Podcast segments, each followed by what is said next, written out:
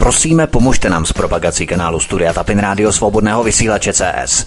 Pokud se vám tento nebo jiné pořady na tomto kanále líbí, klikněte na vaší obrazovce na tlačítko s nápisem Sdílet a vyberte sociální síť, na kterou pořád sdílíte. Jde o pouhých pár desítek sekund vašeho času. Děkujeme. Takže Vítku VK, vítejte, jste rovnou ve vysílání, to máte za to a můžete si vzít slovo. Hezký večer. Ahoj VK, VK, ahoj Martine, zdravím tě, čau, zdravím, přeju krásný páteční večer i tobě, i posluchačům eh, od mikrofonu a zdraví Vítek. Já jsem rád, že jsme se tu setkali, že jsme se tu všichni spojili, jak na té příjmové, tak na té vysílací straně, takže jsme tady všichni pohromadě a zdravím zároveň šéf redaktora Aeronet News, pana VK. VK, vítaj, hezký večer, ahoj. Ahoj Vítku, ahoj Martine, vás zdravím a tady budu dneska přesně, jenom jsme ještě mluvili e, spolu s Vítkem, že jo, jsme zdrbli kde koho, ještě interní věci jsme probírali, takže jinak já jsem tady byl prakticky přesně. E, my probereme zase aktuální témata z domova i ze světa, vy si to užijete. Povinně samozřejmě, protože to, aby jsme z toho měli radost, že jo. No a e, já doufám, že teda dneska se vám to bude líbit, že to nebude příliš negativní, když tam bude spousta velkého špatného špatného. No a my se pustíme do prvního tématu, víte, to uvede, takže vám přeji krásný poslech. My se pustíme do prvního tématu, je to takový ten kámen, když hodíme do prostřed rybníka, do toho epicentra, tak ty kruhy postupně, jak se začnou rozšiřovat, tak začneme v tom epicentru a to znamená, začneme eh, tu zemskou informací v České republice a potom to postupně budeme rozšiřovat do té světové globální úrovně geopolitiky. Takže eh, v České republice máme mnoho informací, ale tu nejstěžejnější, kterou vybereme, jednu ze z těch eh, nejdůležitějších, je, že Ukrajinec, který používal v České republice falešný bulharský pas, dostal za brutální vraždu jiného Ukrajince v Brně od Českého soudu jenom 8 let. Vyšší trest by totiž vrhl na ukrajinské uprchlíky v České republice předsudečné a negativní světlo. To ale není všechno, protože ministerstvo obrany začalo nahlížet do evidence obyvatel České republiky za účelem brané povinnosti. Odhalují roční výpisy z datových schránek. Je na čase po pomoci Ukrajině eh, mobilizovat eh, ukrajinské muže ukryté v České republice, protože co probíhá teď? Česká zločinecká vláda sonduje Čechy přes datové schrámky, aby bojovali za Ukrajince na Ukrajině. Přitom uprchlé ukrajinské muže tady u nás v České republice, kteří jsou tady u nás ukrytí, tak nechávají na pokoji, že? To znamená, že všichni ostatní by měli bojovat jejich válku VK. Já bych odkázal na ten poslední článek na Aeronetu, který teď vyšel před několika minutama. Je tam aktuální novinka. Je to video přímo z Bachmutu.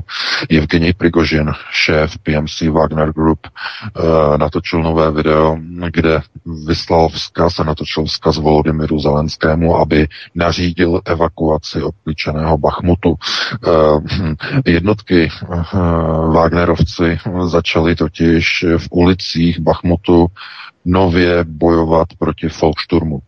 Ano, Ukrajině došli vojáci.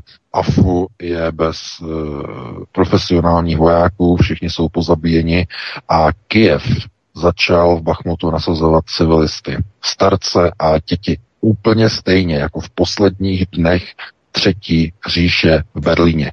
Úplně dokonce stejně. já jenom ti především bylo to dokonce i na iDnesu, jo? tak to už je co říct, ta, ta informace, je to, to i bez je to, bez ruké, ano, tak to je, to je, to je, to je, ukázka, to je ukázka toho, že mm, situace je velmi špatná. Nemají vojáky. A to je obrovský vykřičník, obrovský alarm, který míří ne do vlastních řad e, na Ukrajině, ale míří především směrem k nám do Evropské unie.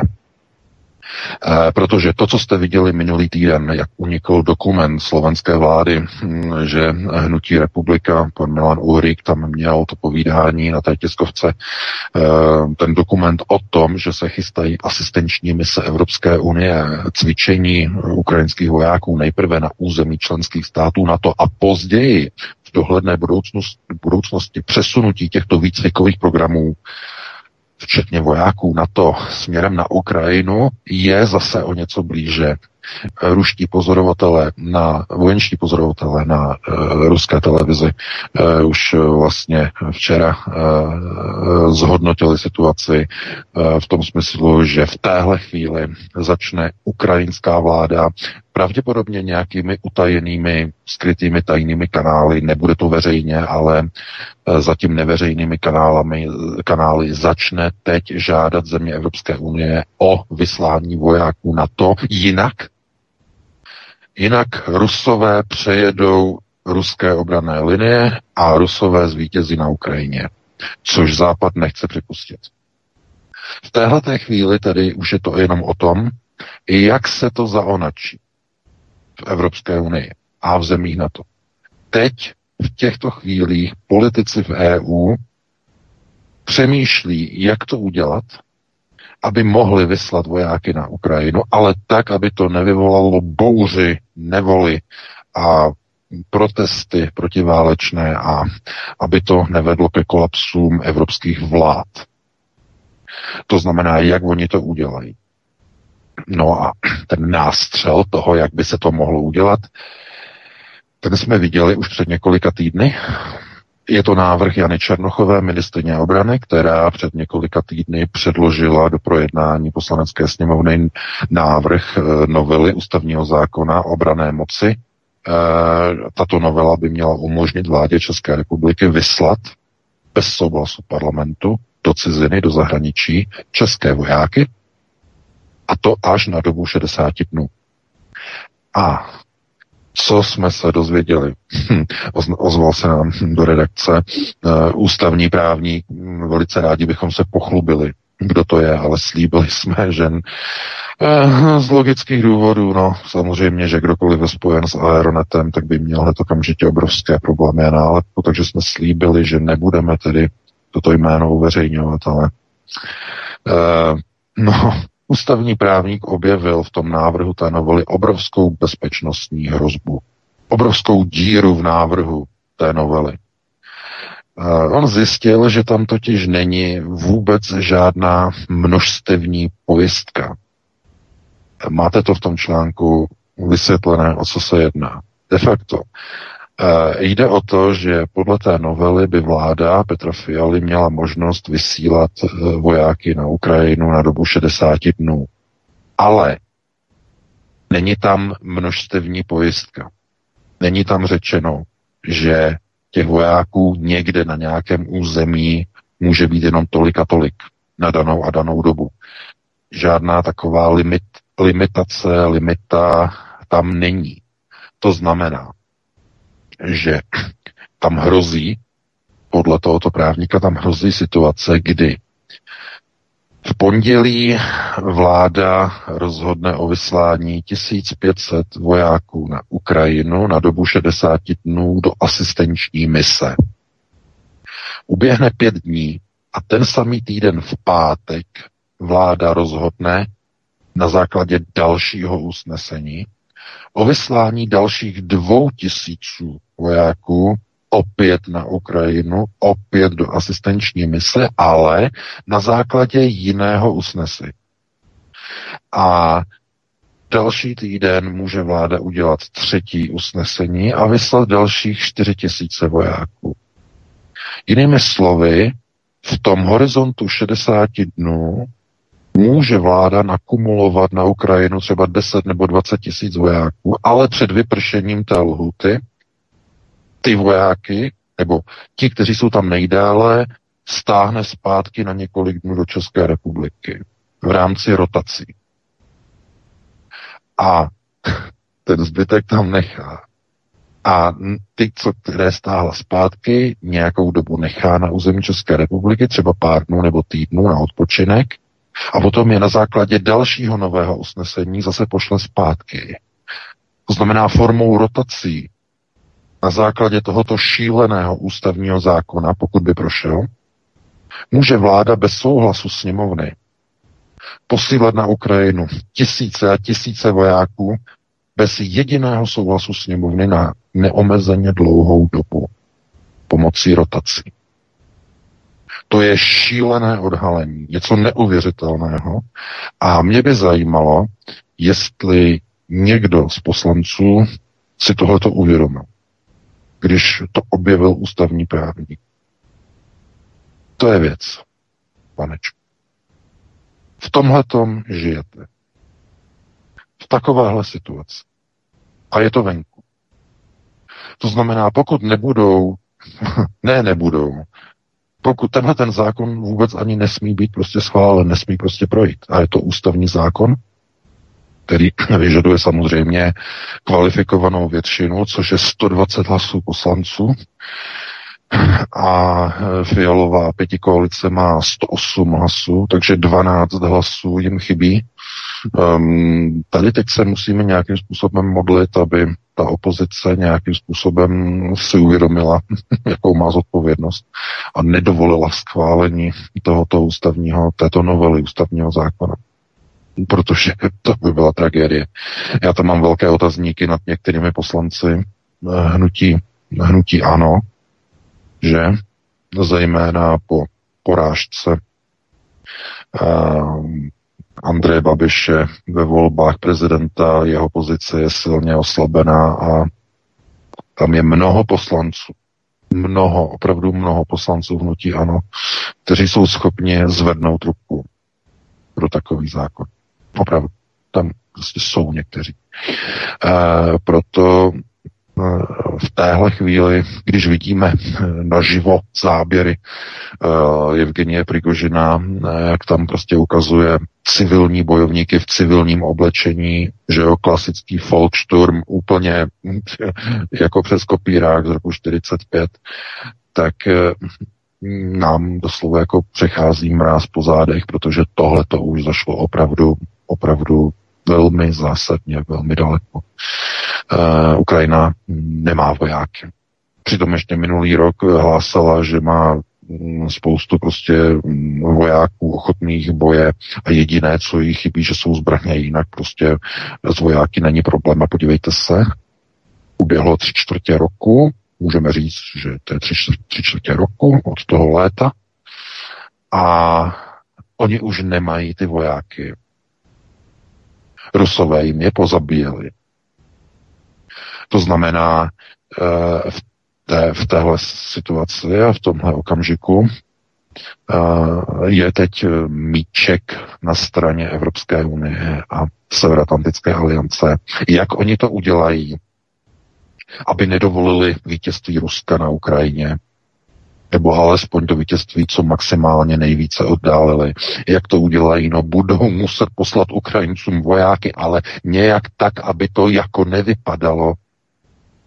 To znamená, vymysleli asistenční mise Evropské unie vojáci jako budou trénovat v nějakém modulo systému, to znamená modulo 3, modulo 5, to znamená eh, jeden uh, trenér na tři vojáky, na, na pět vojáků, uh, budou jich cvičit třeba, cvičit třeba 20 tisíc nebo 30 tisíc a uh, když to bude v nějakém poměru, uh, tak tam budou proti 30 tisíc vojáků moci klidně posunout třeba 10 tisíc vojáků, jestli jim to pomůže nebo to sníží jedna ku jedné.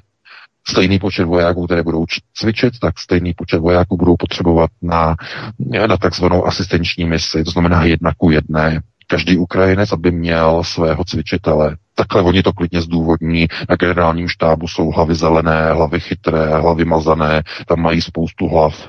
Zrovna tak, které třeba tu zrovna vytáhnou, tu použijou. To znamená, oni něco vymyslí. A jakmile to vymyslí, tak eh, v tom okamžiku de facto budeme slyšet, že zatímco dříve se říkalo, jedeme na zahraniční misi do Afghánistánu, že jo, na takzvaně na Talibance, tak teď se bude říkat, jedeme na asistenční misi na Ukrajinu. tam samozřejmě bude nějaký rozdíl. Rozdíl tam bude, pozor, pozor, rozdíl nebude v penězích. V penězích nebude. Ti, kteří tam pojedou, budou to profesionálové v první řadě. Eh, pokud se to takzvaně nepose, a ještě ten doplněk na konci, že? Jak by se to mohlo pos No ve chvíli, když by došlo na Ukrajině ke konfliktu a přímému střetu mezi ruskými vojsky a NATO. Ano, v tom okamžiku by se to po, protože to by potom, eh, to by bylo potom velice rychle. Takže oni potřebují jenom jednu věc. Zastavit Rusy. Někde udělat poziční linii, protože oni očekávají, že když někde postaví nějakou poziční linii z jednotek NATO, Rusové přes ty jednotky na to nepůjdou. Protože nebudou riskovat vypuknutí třetí světové války. To je ta myšlenka.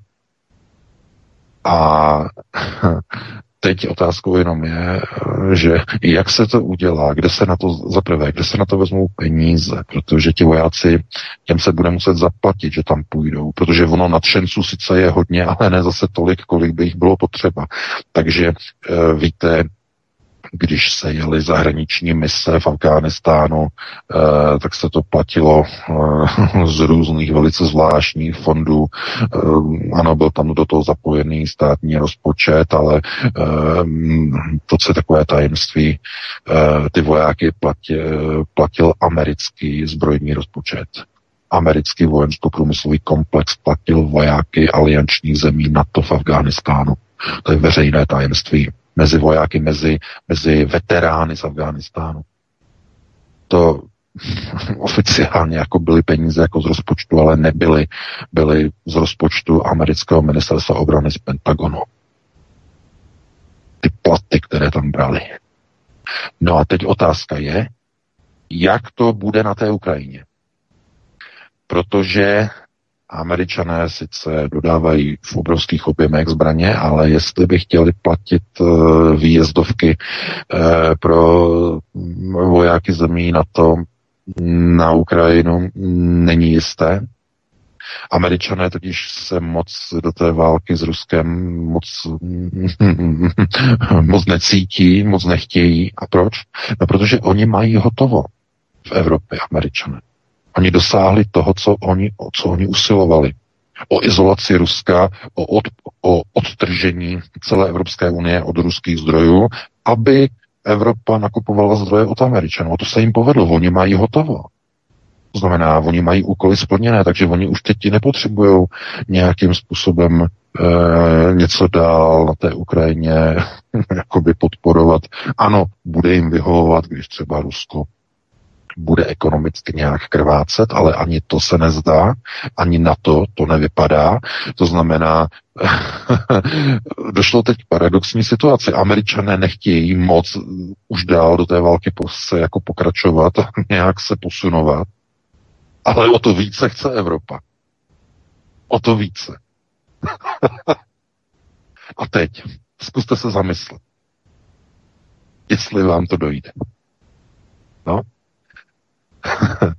no protože Evropa má představu, že když, když bude pokračovat v válce a podaří se jí eh, aspoň teda destabilizovat Rusko zevnitř, takže v Rusku padne vláda a Evropa bude moci konečně znovu začít nakupovat ruské energie, ale už od té dobré ruské vlády, od té prozápadní. Takhle je to vymyšlené v Berlíně. Führer Scholz, takhle je to vymyšlené.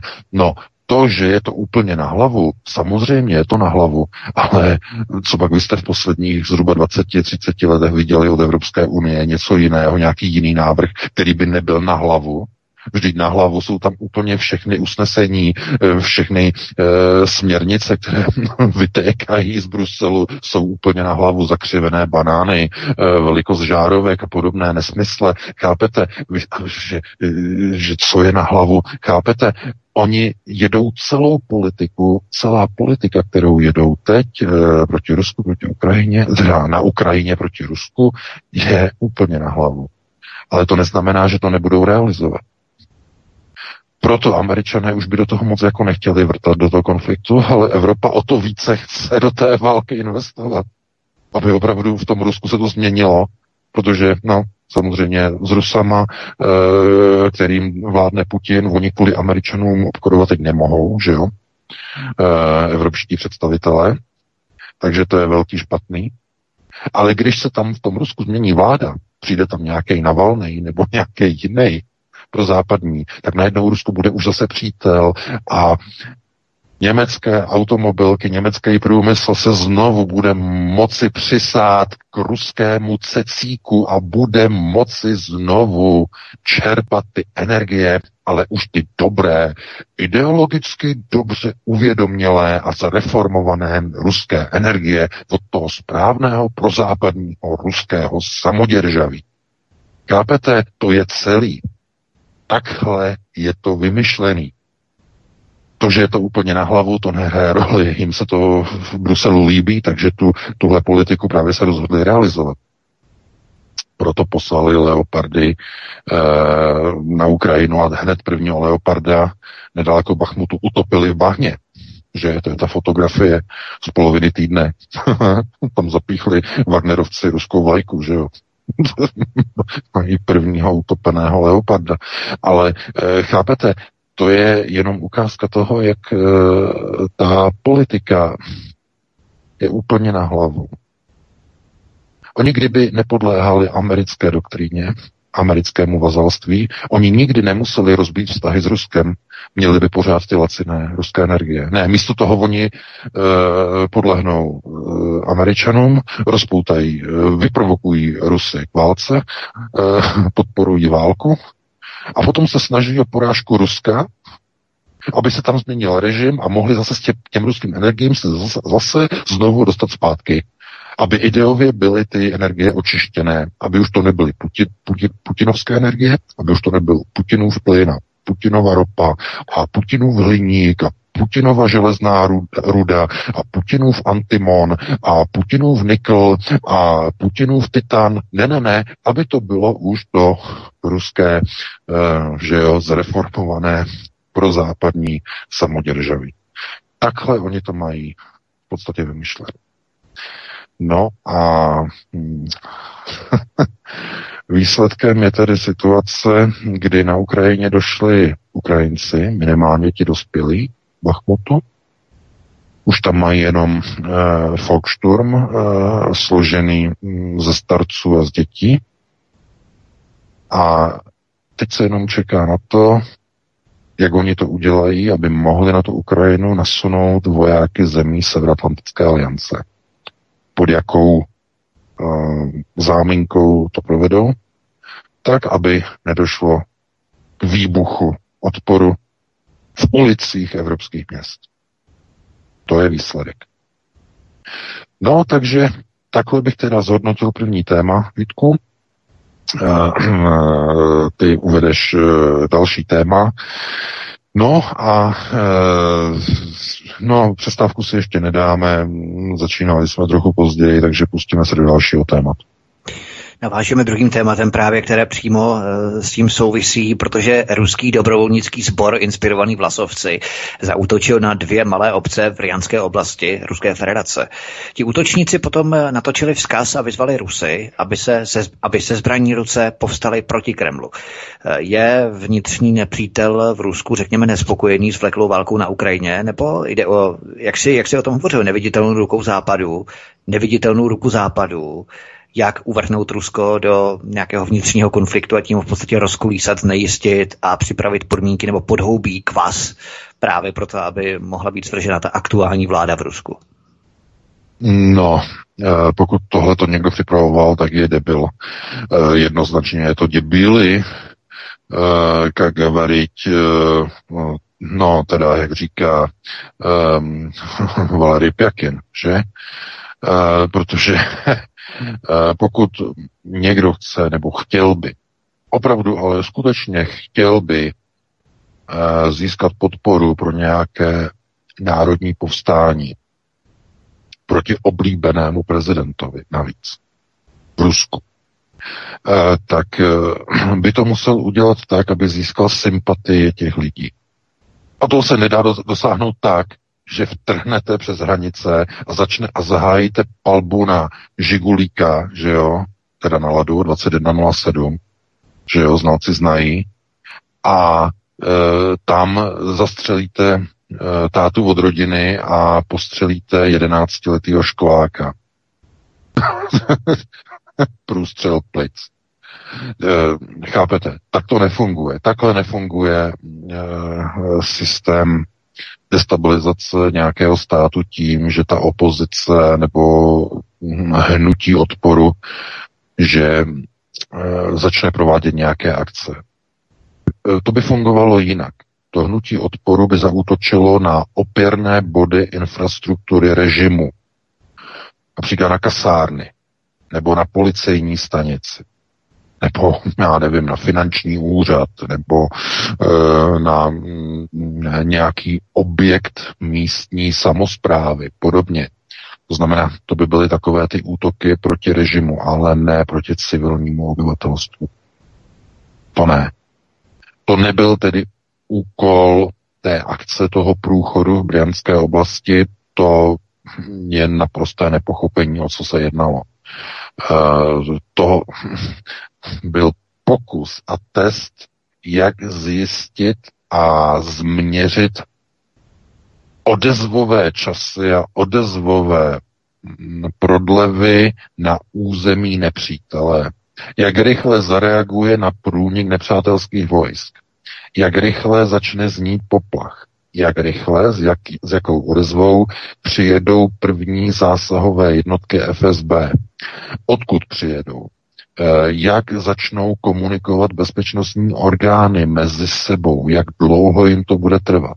Tohle to všechno potřebuje Severoatlantická aliance zjistit. K čemu? No přece přípravě doktríny útoku na Ruskou federaci. Pokud uh, hrozí uh, konflikt a střet mezi ruskou armádou a armádami NATO, k čemuž se skyluje, jestli dojde k nasunutí asistenčních misí na Ukrajinu, tak musí mít Severoatlantická aliance připravené doktríny na pozemní útok na Ruskou federaci. Pokud by došlo k vypuknutí třetí světové války. A oni nemají připravené tyto, tyto doktríny, respektive byly připraveny někdy v polovině 80. let, to byla ta poslední, že jo, doktrína americká Morning Star, ranní hvězda Jitřenka, že jo, to byla útočná doktrína eh, Severoatlantické aliance z roku 1984 eh, pro případ vypuknutí třetí světové války, takže Morning Star už eh, to je, to je zastaralý, oni nemají žádnou novou doktrínu, jak by to fungovalo. A tohle to pouze ukazuje na to, že oni potřebují obnovit data do své doktríny.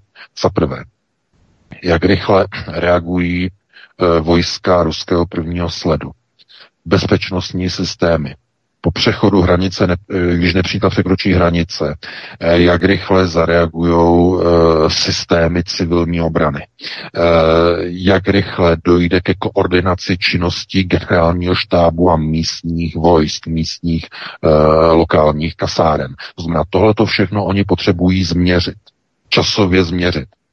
Proto došlo k tomu, že pronikla skupina a udělala útok na náhodný cíl.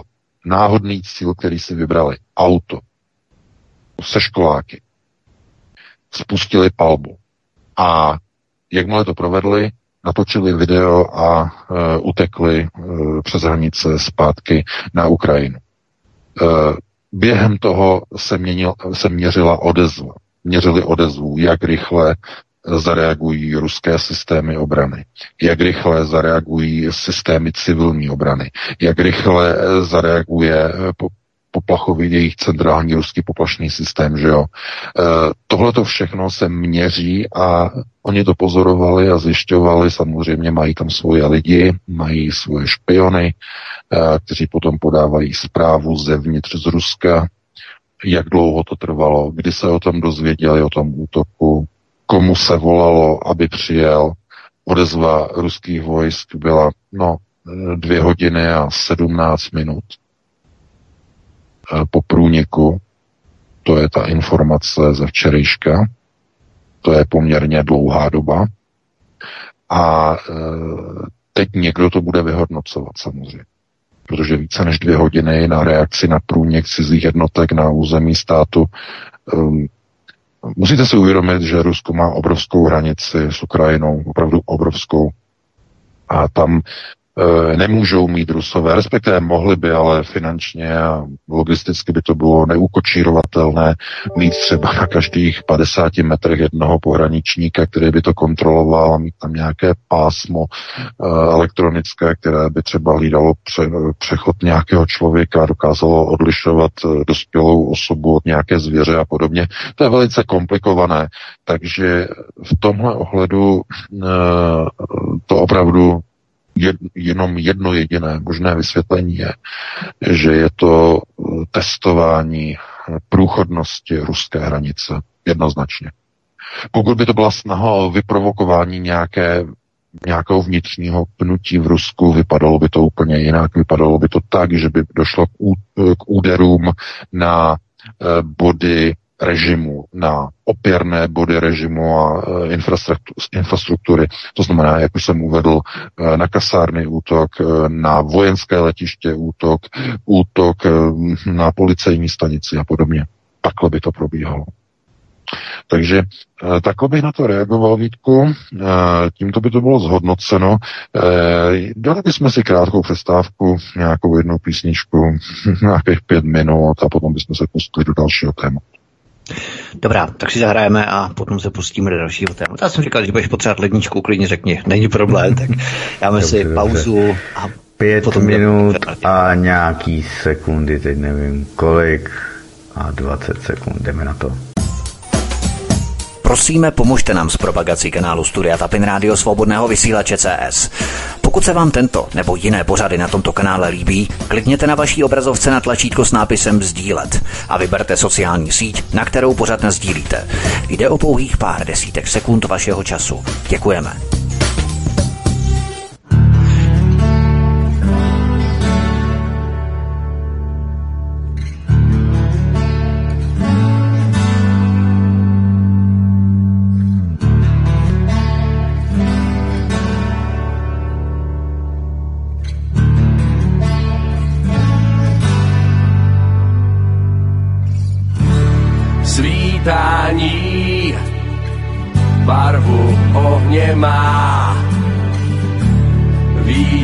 Žene prach po ulicích.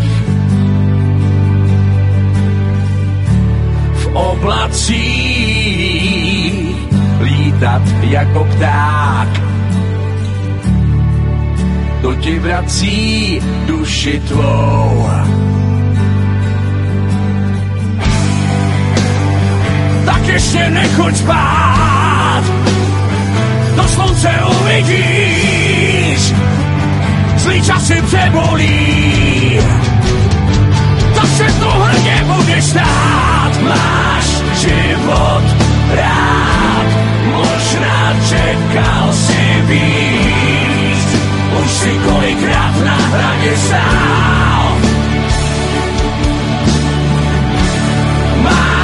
život rád, i když tě kousnul až krát, zase nasáváš svobodu dál.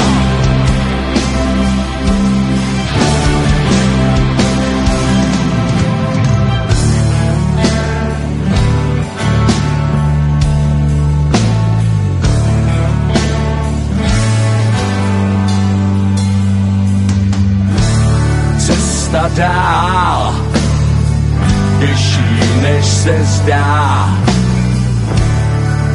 Více kroučí je kamenitá.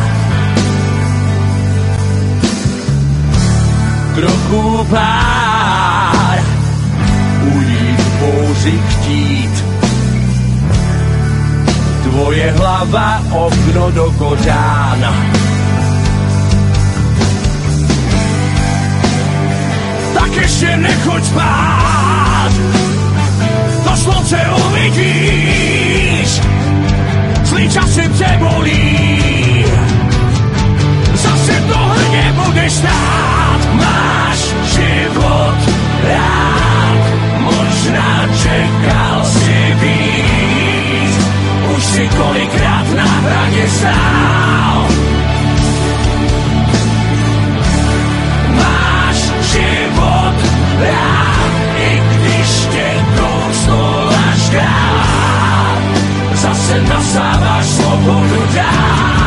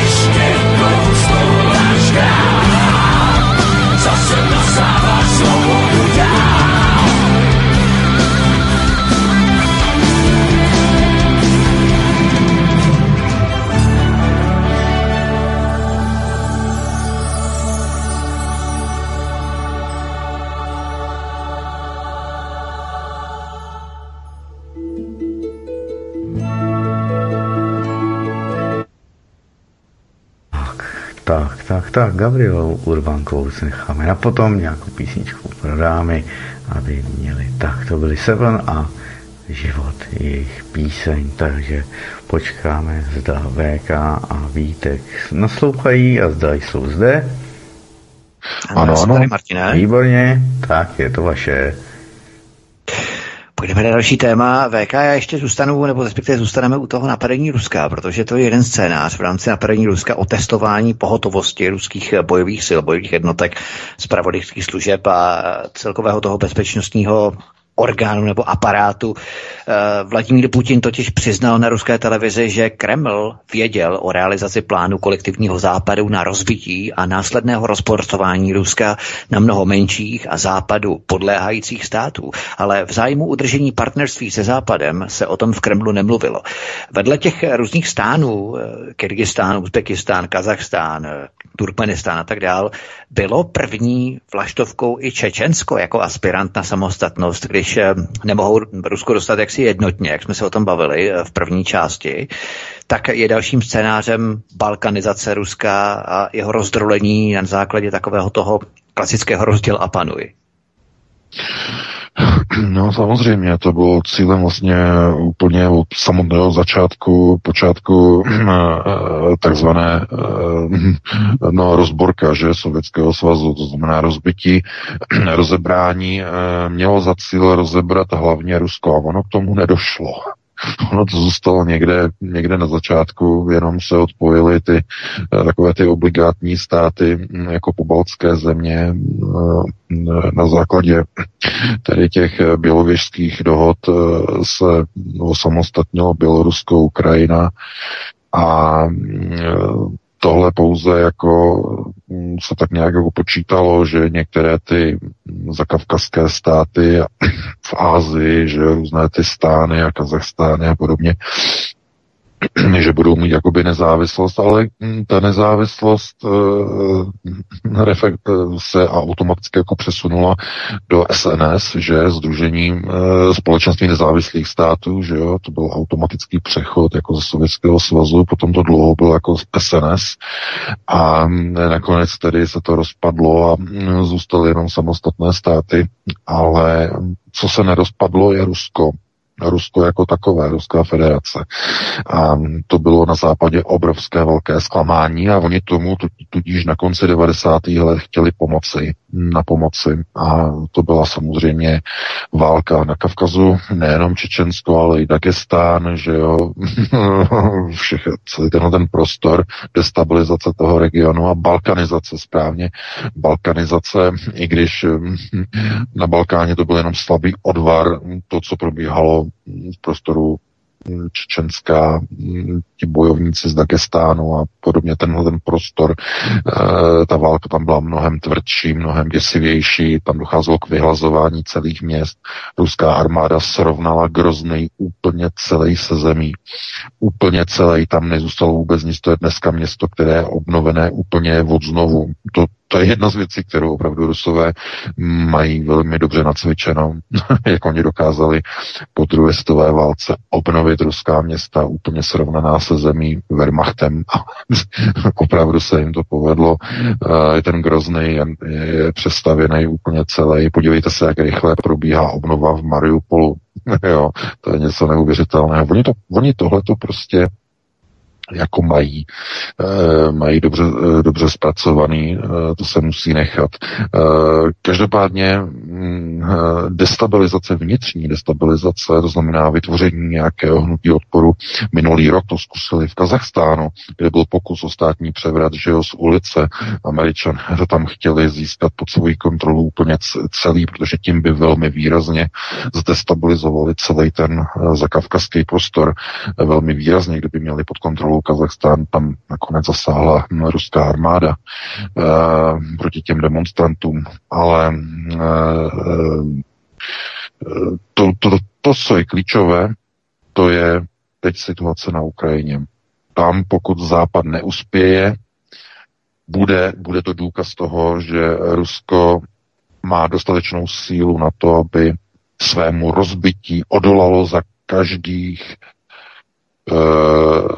eventualit za každé situace a Západ se na nějakou dobu stáhne. To jsme viděli při stažení eh, americké armády z Větnamu, kdy američané se dostali skoro na 20 let do výrazného útlumu eh, v politice jeho východní Asie.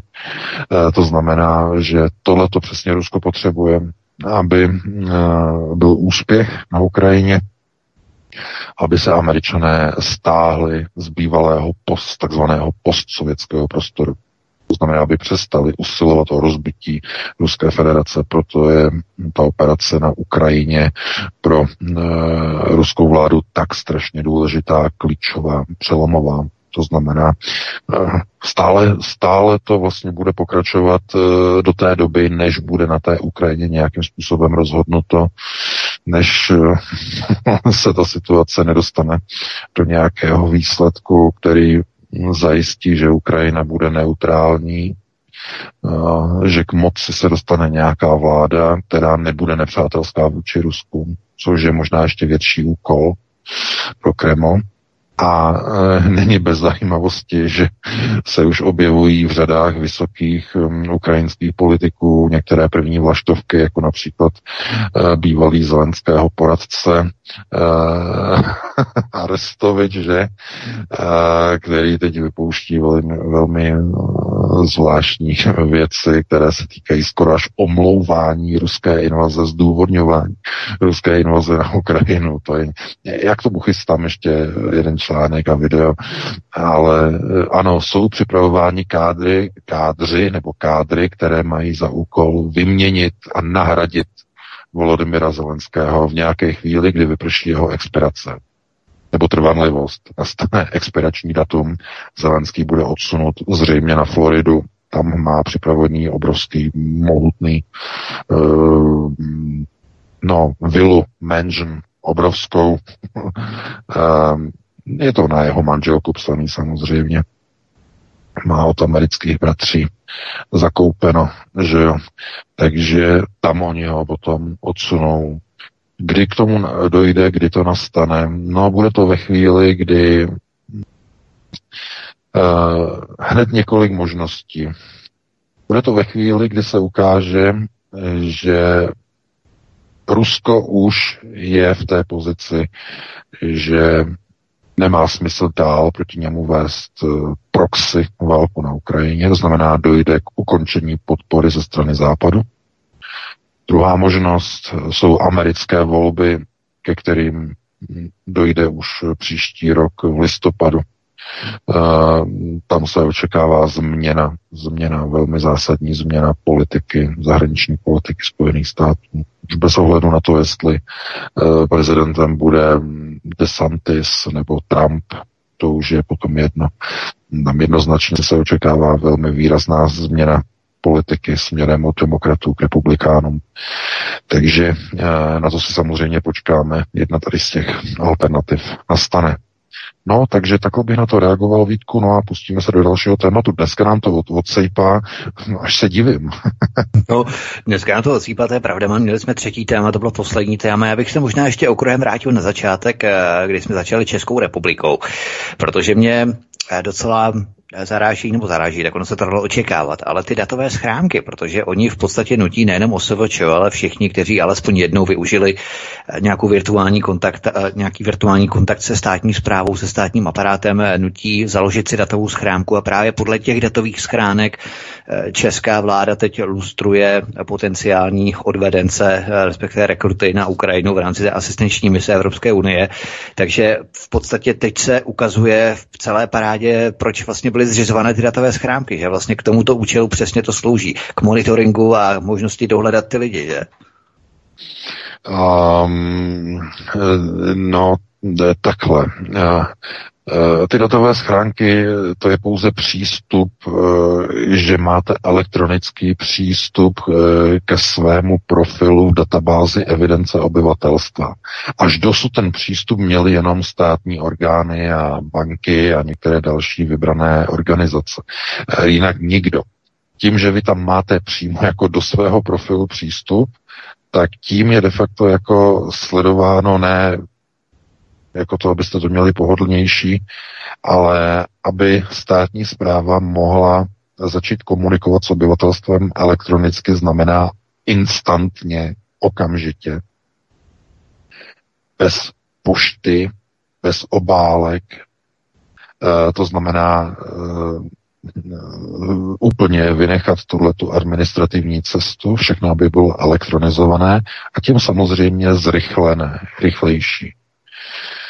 Eh, není to o tom, jako, že by to bylo jako za účelem toho, abyste vždycky dostali nějakou zprávu, abyste nemohli říct, že jste ji nedostali a tak dále. To už neplatí, to neplatí možná, já nevím jak dlouho, přes 20 let eh, v České republice eh, bylo už dávno, dávno někdy, myslím už za Zemanovy vlády, ale teď mě neberte za slovo, nebo to byla Eh, vláda pana Špidly, ale já teď fakt už nevím, kdy bylo zavedeno, uzákoněno takzvané doručování fikcí.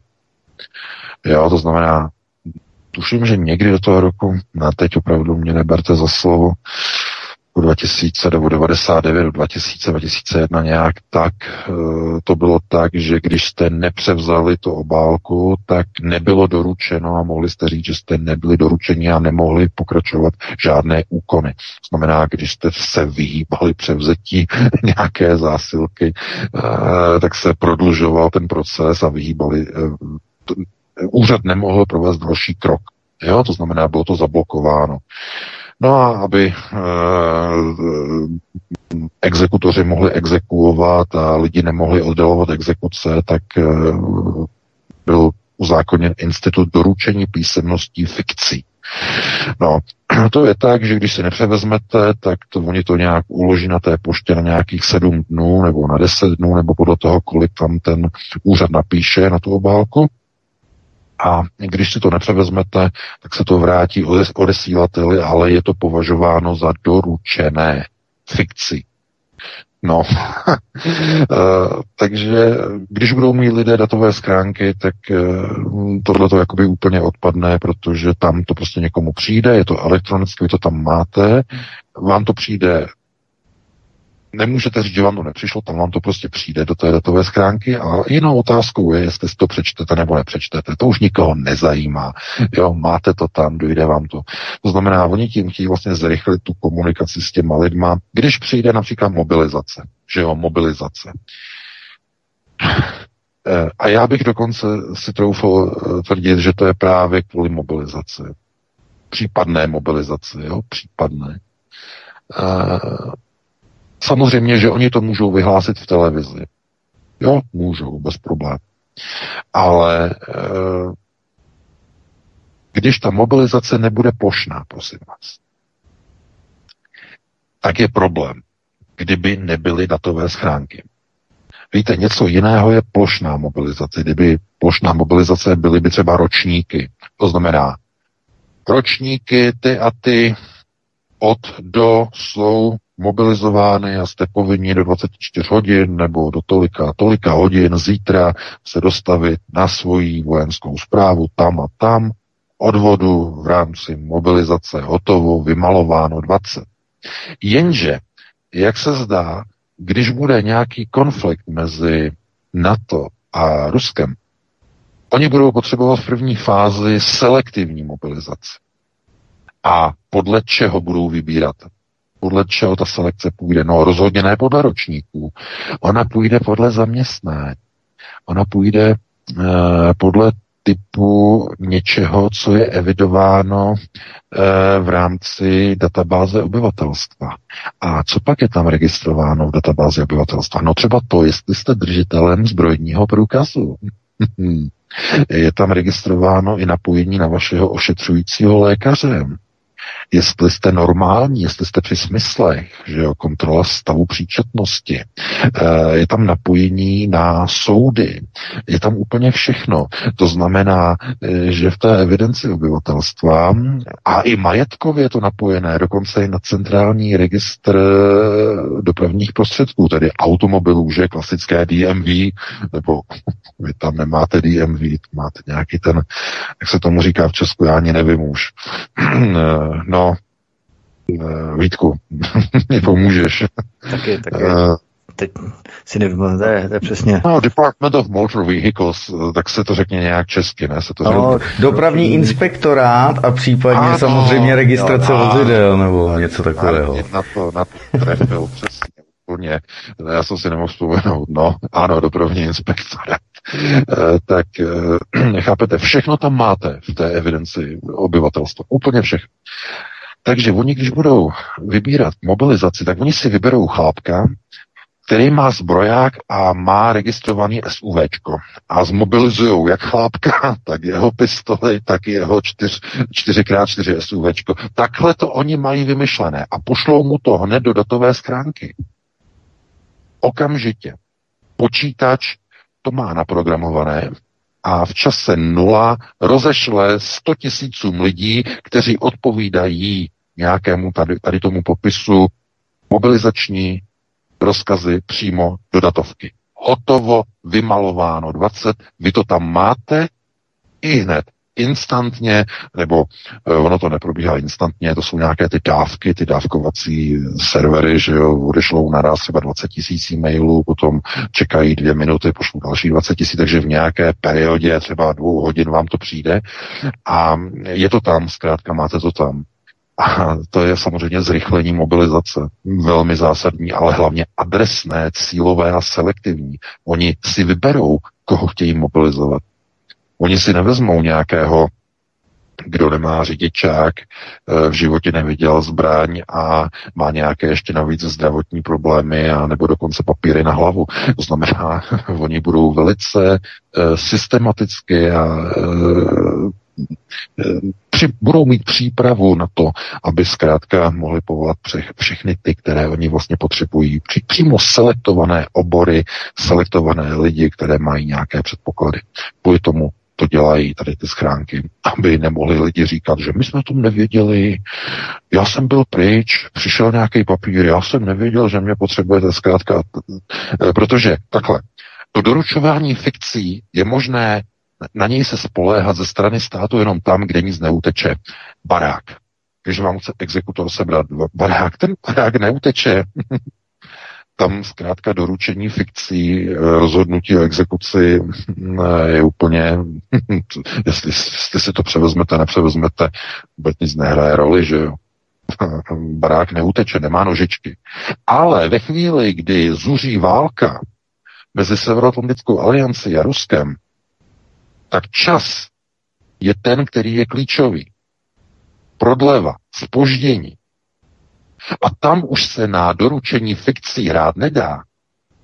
Tam vy opravdu objektivně můžete být někde, pff, jste si vyjeli někam na vejlet eh, a opravdu jste fyzicky ten dopis nedostali a nedostali jste ho naprosto objektivně, protože jste byli někde pryč. Žádné, žádná fikce tomu státu nepomůže. Ta, ten stát už nepotřebuje fikci, doručení fikci. On potřebuje toho člověka fyzicky.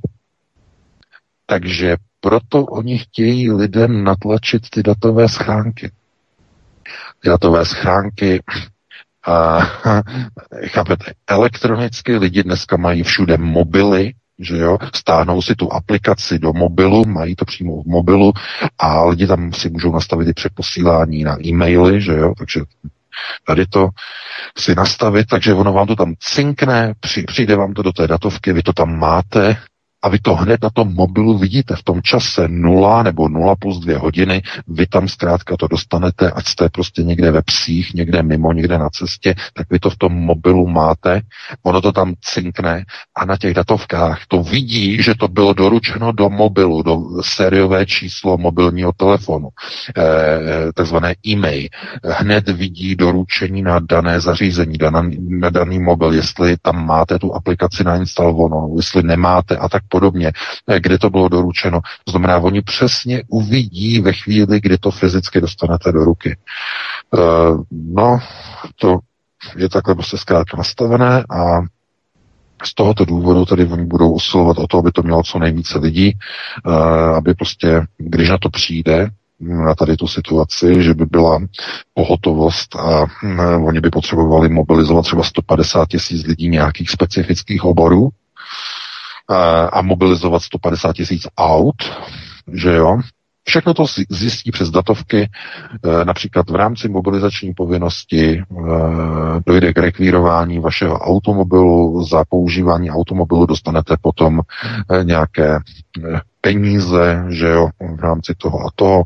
Jste povinen dovést své auto na tu a tu adresu, že jo, v rámci mobilizace neuposlechnutí bude trestáno pokutou 10 milionů korun nebo 10 lety odnětí svobody, když nedoručíte auto na tu adresu a tak dále a tak dále. To znamená, oni potřebují mít tu mobilizační, eh, to mobilizační schéma mít připravené tak, aby mohly ty mobilizační příkazy, eh, ty předvolánky rozesílat v reálném čase, aby lidi prostě museli a byli povinni reagovat okamžitě na požadavek státu, když je někde nějaká mobilizace.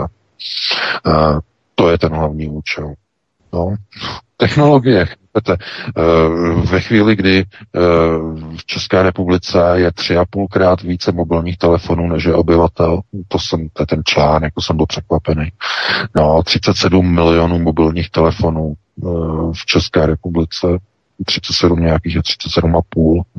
To je, to, to je skoro ještě více než 3, že jo? To je skoro 4. E, chápete, v takové chvíli, v takové chvíli se nikdo nemůže vymlouvat nemůže, že by třeba, samozřejmě, že lidé úmyslně řeknou, že nemají mobilní telefon to bude potom fungovat velmi jednoduše. E, oni budou říkat, to je váš problém, že nemáte mobilní telefon. To je váš problém.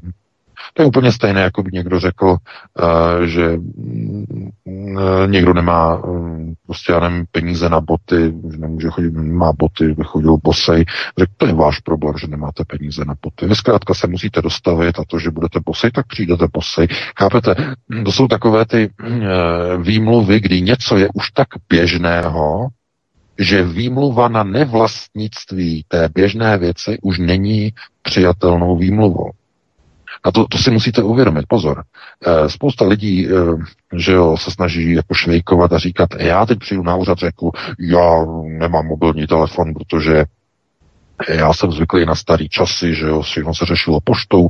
Já, já jsem se rozhodl, že nebudu mít mobilní telefon. Ano, ale to je vaše rozhodnutí. To není nemožnost ten telefon nemít z, z finančních důvodů. A to je vaše povinnost mít, pokud chcete komunikovat se státem. A pokud nechcete komunikovat se státem, ten stát může vynutit vaši povinnost komunikovat s tím státem nějakým způsobem. A když řekne, že tou povinností je elektronická komunikace, tak vy se tomu přizpůsobíte, anebo kvůli tomu, že nechcete mít telefon, ne, že byste nemohli, ale že nechcete mít telefon, můžete skončit v kriminálu. Opravdu. No, protože oni řeknou, nepřebíráte si zásilky v datové schránce, telefon byste mít mohl, ale nechcete z ideových důvodů, to znamená, e, nepodřizujete se zákonům, no tak máte nějaký trestný čin. Například jste měli něco udělat, nějaký úkon, přišlo vám to písemně do té datové schránky, protože vy bojkotujete mobilní telefony, tak e, to propadlo, bylo to doručeno fikci a bum a už jdou po vás. Takže naopak, tím, že vy nebudete chtít mít telefon, vy sobě sami přiděláte problém. Aha. A nebudete se, žádný soud vám to neuzná. Uh, jo, jiná situace by byla, kdyby to bylo někdy v polovině 90. let, kdy telefony měli jenom podnikatelé, ti nejbohatší ještě navíc, jenom ti nej, nejmovitější měli nějakou tu Nokia, že jo, 6210, nebo jaký to byly telefony. A tak tehdy, když jste řekli, že nemáte mobilní telefon, tak to bylo naprosto objektivní.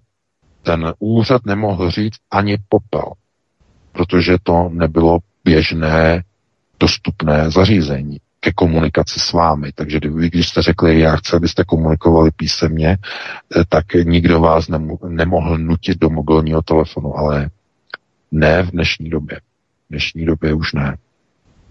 Mobilní telefony, ten nejprimitivnější, je opravdu mm, tou věcí, eh, kterou si může dovolit naprosto každý. Ten nej, nejméně movitý, ten nejchudší člověk si může za pomoci sebe nějaké sociální dávky, kdyby na to byl fakt tak špatně, jo. Ale za pomoci té sociální dávky si prostě pořídí nějaký ten nejlevnější čínský telefon za nějakých 15 stovek a to ani nemluvím o těch bazarových, které jsou ještě levnější. Takže si koupí a může komunikovat se státem. Takže to je ten vývoj, který jde dopředu a oni proto chtějí elektronizovat tu státní zprávu, aby všechno odsejpalo rychleji. A ve chvíli, kdy přijde mobilizace, tak tam to půjde velice rychle. Ten systém přímo si vybere lidi, které chce, přímo podle databáze eh, evidence obyvatelstva a hned pošle na ty datové schránky, hned povolávací rozkazy. Přesně těm lidem, které bude potřebovat. No, takže takhle bych odpověděl na další otázku. Dneska to jde rychle, Vítku. Máme 2045, už bylo, bylo čtvrté téma. Jdeme na písničky, dámy a pánové, jdeme na to. Prosíme, pomožte nám s propagací kanálu Studia Tapin Rádio Svobodného vysílače CS. Pokud se vám tento nebo jiné pořady na tomto kanále líbí, klikněte na vaší obrazovce na tlačítko s nápisem Sdílet a vyberte sociální síť, na kterou pořad sdílíte. Jde o pouhých pár desítek sekund vašeho času. Děkujeme.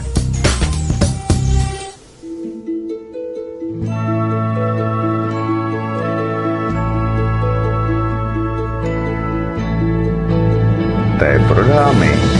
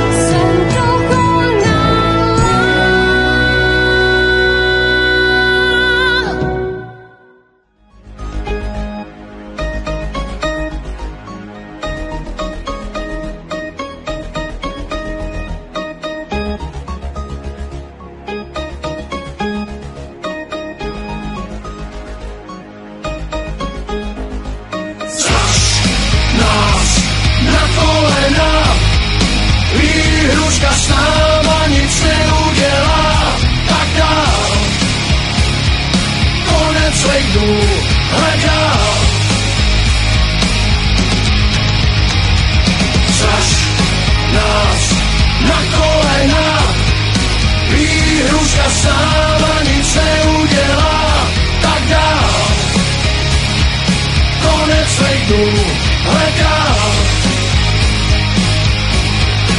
Zkoušej jít dál, tu naši duši závislou. Nejsi v tom sám, i ostatní v tom s námi jsou.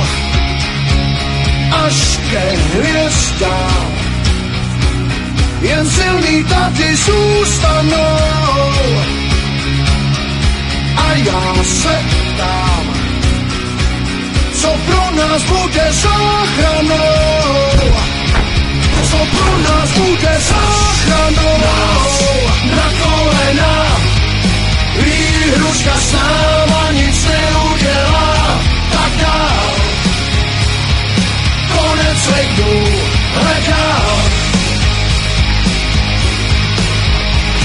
Když to jde nám, zlý časy se tu rýsujou. Tu sílu znám a v mozku myši fízlujou a v mozku myši fízlujou na kolena. Výhruška s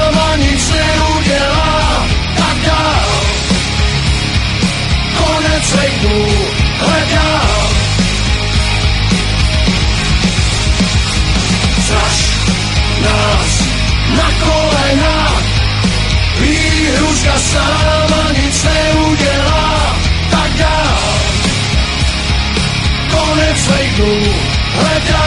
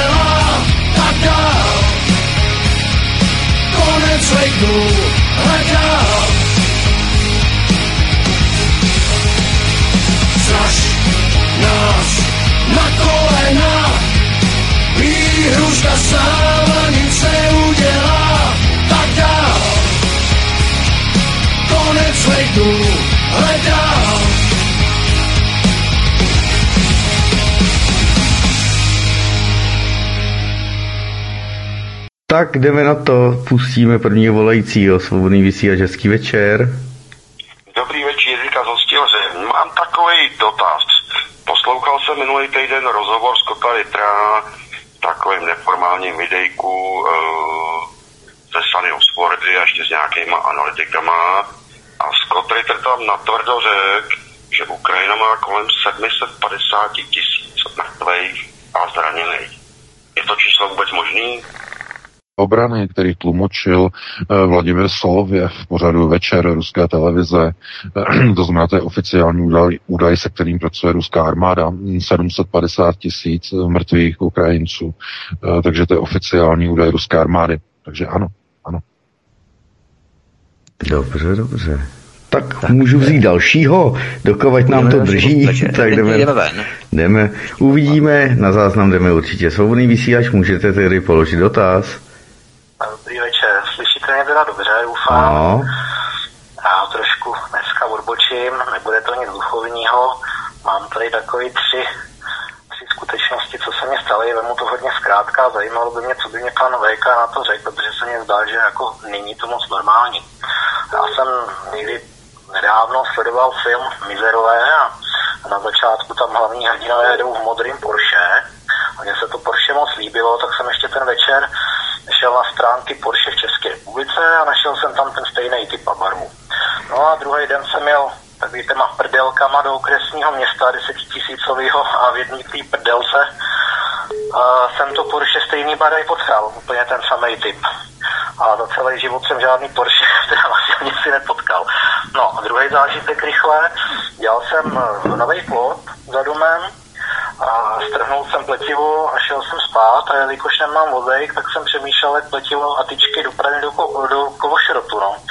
A druhý den jsem šel pokračovat v práci a po třech hodinách jsem šel domů se napít, že jsem měl žízeň a když jsem byl u dveří, tak přijížděl popelářský vůz ke tříděnému odpadu a zrovna brokovy a problém byl vyřešen a jen podotknu, že pán Prokovi jezdí jednou ze 14 dní, nebo mě povídal. A poslední rychlej příběh, a když jsme se snažili s manželkou potomka a jednou ráno jsem šel pomoct Chánoj s prací a po práci mi spadnul vrták a já se vohnul a měl jsem housera. No a bylo tím pádem usnažení. No. A manželka šla po měsíci na ginekologii a byla těhotná. Ovšem měla velký hematom a kdybych neležel se záry ten měsíc a snažili bychom se dál potomka, protože v té době počáteční jsme nevěděli, že ještě je těhotná, eh, tak by bylo po dítěti. A tyhle takovýhle náhody se mě dějou celý život. Chtěl jsem se zeptat, co to je, odkud se to bere. Děkuji moc. Dobře, dobře, děkujeme. No, to je doslova námět na pokračování eh, americké filmové série Final Destination. Jo, ale trochu ne tak drasticky, jak to tam je v těch filmech zaznamenaný, eh, jak lidé umírají různýma cestama, způsobama, ale eh, no, Adolf Hitler tomuhle, co vy popisujete, říkal boží prozřetelnost. Nebo ne boží, pozor, ne boží, ne, pardon, si platu. Vyšší prozřetelnost. Vyšší prozřetelnost. De facto síla, která vede lidi do nějakých stavů a situací, které je ochraňují uh, před nějakými negativními skutečnostmi, respektive jim mohou pomáhat. Aniž by se o to snažili, tak souhry určitých okolností pomáhají k nějakému snažení, o které usilujete. Aniž byste e, nad tím nějak přemýšleli, tak prostě najednou vám to jakoby zapadá do sebe. No, vyšší prozřetelnost, e, pokud bychom měli mluvit o vyšší prozřetelnosti, tak to je spíš zase takového toho mystického přesahu, protože minimálně tady z hlediska kvantové fyziky eh, to, že nějaký jev nastává neobvykle často, eh, než by měl nastávat, tak je jeden z kvantových jevů. Je to takzvaný průkazný stav v superpozici a v té superpozici se ukazuje, že jenom chtění pozorovatele vidět nějaký jev ovlivňuje sledovanou událost. To znamená, na kvantové úrovni jenom myšlenkou, tím, že chcete, aby nějaká událost nastala, ovlivňuje na kvantové úrovni výsledek. A eh, není asi úplně vyloučené, že tyhle ty životní události mohou mít s touhletou kvantovou teorií něco společného. Takže um, aniž bych nějak to chtěl nějak více elaborovat, tak uh, je to zajímavé a rozhodně pán asi nebude jediný, protože tyhle ty uh, věci potkávají spoustu lidí a právě do historie to vzešlo právě od Adolfa Hitlera jako vyšší prozřetelnost. Jemu totiž, když generál Guderian říkal, že není možné obsadit eh, v podstatě v Polsko při zahájení druhé světové války eh, za použití daných typů zbraní, které mělo Německo na konci srpna 1939, tak Adolf Hitler mu řekl, nám ty zbraně, které teď máme, budou stačit, protože to zařídí vyšší prozřetelnost. Vyšší prozřetelnost, no a opravdu. to zafungovalo, protože se se ukázalo, že eh, polské armádě eh, vykolejil vlak, že došlo k poruše tažné lokomotivy, která vezla palivo pro leteckou základnu a došlo k přetržení a přelomení hnací osy, takže vlak přestal stát. Polské letectvo nedostalo palivo a došlo vlastně k přečíslení německé Luftwaffe eh, v prvních hodinách války. Někdo by řekl, no tak to je náhoda, která se stane, ale ono Hitlerovi to vyšlo, ta vyšší prozřetelnost skutečně jako by zafungovala. Znamená, někdo se snaží působit silově, mocensky, e, myšlením, svým podvědomím na nějaký výsledek, nějakého svého snažení a jeho mysl je tak silná, že na kvantové úrovni zajistí ten výsledek. Uh, a protože Adolf Hitler byl okultista samozřejmě, nejenom to, že všichni okolo něho, Himmler byl, byl ten se v tom přímo znášel, že jo, e, takže tam jich bylo spousta, ale mm, ta vyšší prozřetelnost e, opravdu mm, má velkou souvislost s tím tím, s tím tématem. Takže takový na to reagoval, no a pustíme se do dalšího volajícího, máme. Máme, máme, hned ho připojuji. Tak, svobodný vysílač, zdravíme na Slovensko, můžete položit dotaz. Dobrý večer, pane Vejka, já jsem zo Slovenska a chcem se vás opýtať, prosím vás, vyšľate tam nejaké pampersky? A viete prečo? No lebo na americkej ambasáde sa dneska posrali. Vie, predstaviť 10 tisíc ľudí, ktoré skandovalo Rasia, Rasia, sláva Tručinovi. To byla a, kde, a to, bylo, to, to, to, bylo, to bylo, já jsem neměl čas sledovat eh, všechno, co dneska proběhlo. To, bylo, to byla událost v eh, Bratislavě. 40 tisíc uh, mužů. VK, vydrž. Ano, můžete, položte dotaz, já dám pak po Vítkovi odkaz na video. Dobre, dobre. Ze Slovenska. Uh, tak chcem len povedať pánovi VK, že či, vy, či vie, a tuším, že vie, uh, že 40 tisíc uh, vlastne mužov podpísal papier o odopretí služby, no mm-hmm. ale uh, ono ich nebolo len 40 tisíc, to, bolo, to len 40 tisíc o tom vedelo. A ja mám taký, takú otázku, že ako si s týmto poradí tá americká ambasáda a všetci títo, títo ukrofašisti, aby nás dostali na tú frontu. Veď to je veľká masa ľudí, lebo to si musíte vynásobiť aspoň desiatiny, hej? To není len 40 tisíc ľudí. Majte sa, mm-hmm. prajem vám pekný večer. Dobře, dobře, děkujeme, děkujeme. Taky hezký večer. Já děkuju. Já děkuji. No tak to je, to, já opravdu jsem neměl čas všechno sledovat. Opravdu ani do redakce nám nikdo nic neposlal. Jak je to možný, tohleto? Se musíte zlepšit, opravdu informovat takovéhle věci. Nikdo nepošle. To bylo, to bylo něco tak malého, že to nikdo nám, no, nikdo nám to neposlal. No to je ostuda teda. To se musí lidi zlepšit, opravdu. ne to, to přeposlat. Už jsem to, to poslal, krátké video, minuta 17 ze Slovenska teda no. před americkou ambasádou Petr... to bylo, kdy, to bylo, to bylo dneska včera. Dnes a Petr Stanko tady děkuje před americkou ambasádou, děkuji národe můj, Yankee go home. Tak, má to minutu 17 a Vítkovi jsem to poslal, tak ti to, to bylo, to bylo, to bylo dneska někdy podvečer, podvečer to bylo. Patrně, hej. Víc k tomu a zatím nemám taky. Tady to, teď to na mě jenom vykouklo tady na, ve, na síti Takže VK. to je novinka, takže mm, to je novinka, mm, jasně. Mm, to je novinka. Dobře, tak jo, tak jo. No, tak to, no co na to říkám? No, až to video uvidím, tak eh, to nějak zhodnotím, ale pokud tam bylo skandováno rasy, a no, tak to asi neudělalo radost. Já myslím, že američané těm to může být úplně jedno. Oni takovéhle demonstrace znají velmi dobře z Bělehradu. Tam Srbové tohle to dělají každý, každou sobotu, ale mm, komu to bude vadit, no to bude asi určitě no, pan ministr obrany, že slovenský pan Nať, ten z toho bude mít těžký spaní paní no, vláda, pan Heger, to budou asi, to budou zase lítat slova o dezolátech a podorských a dalších. No, to bude, to bude velký, takže každopádně vidíte, to je zajímavé, že tam, že opravdu tam u nich na tom Slovensku jako by to jde, jo, a že by třeba taková demonstrace, kdyby třeba v Praze se udělala, v Praze asi ne, že? Tam se skanduje trochu jinak.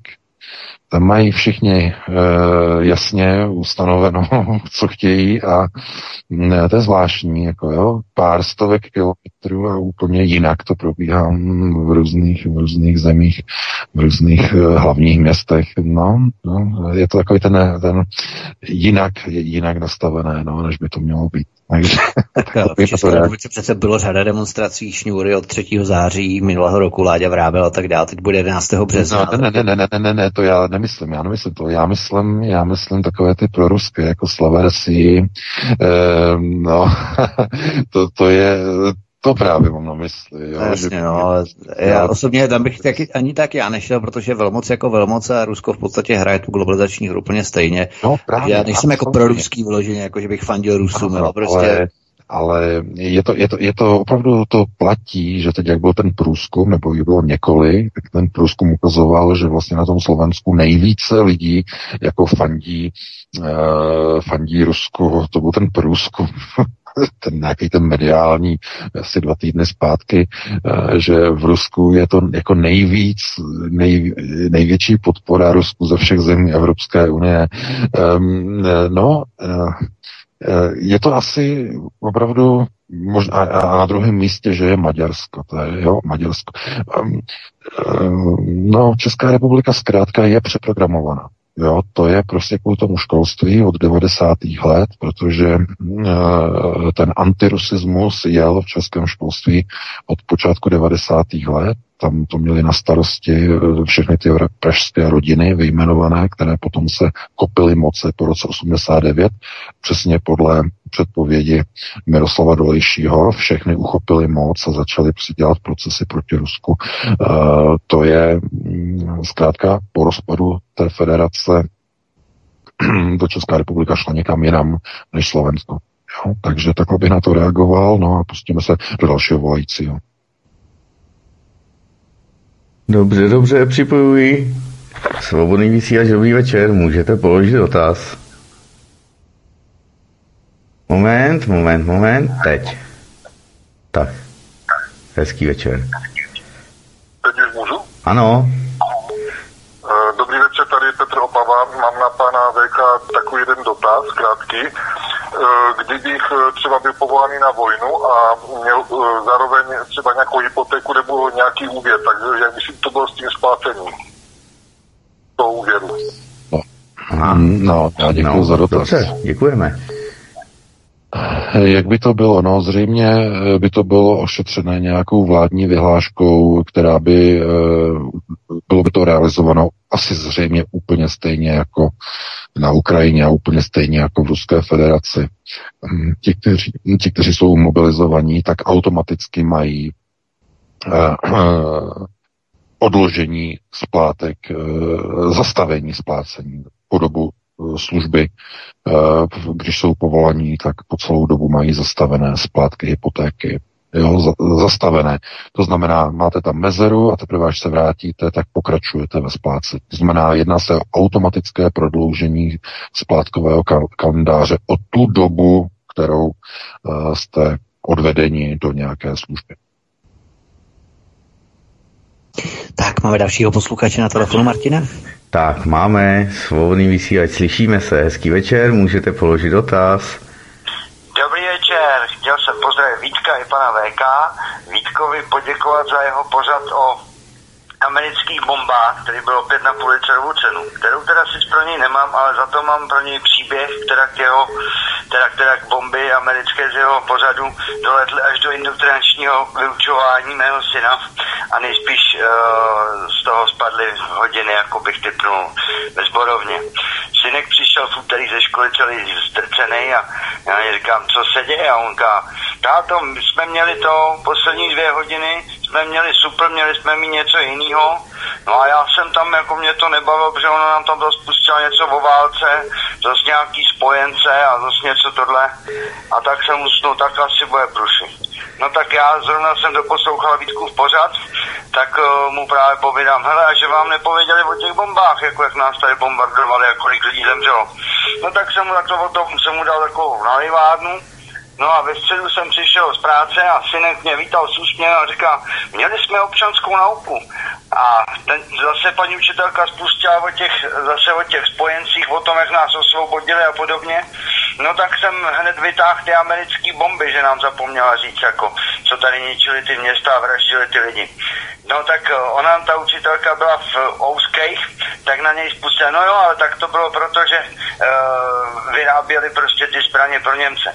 Na, na Češ teda můj synek uh, nečekaně pohotově zareagoval a povídaj, a to jako i ten Baťa vyráběl něco takového, jako toho zbombardovali pro No protože dělal boty pro Němce.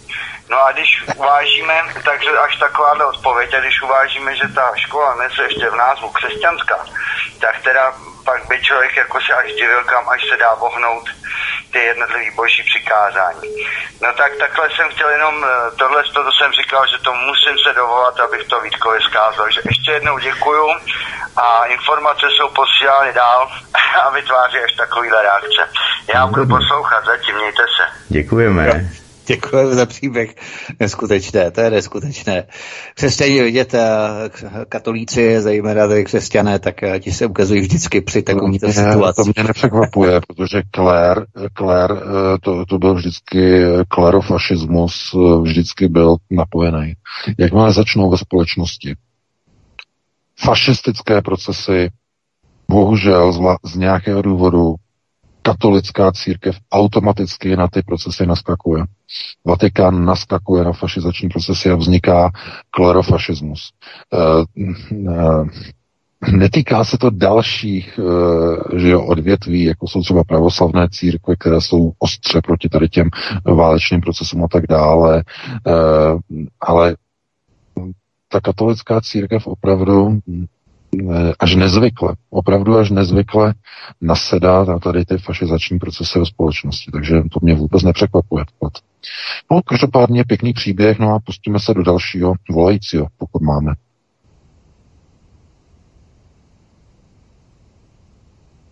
Tak Martin, Máme pauzu, tak rovnou přijmu volajícího. On to ještě jednou zopakuje. Hezký večer, můžete to zopakovat, prosím. Dobrý večer, pana VK, i vás, pana Vítku.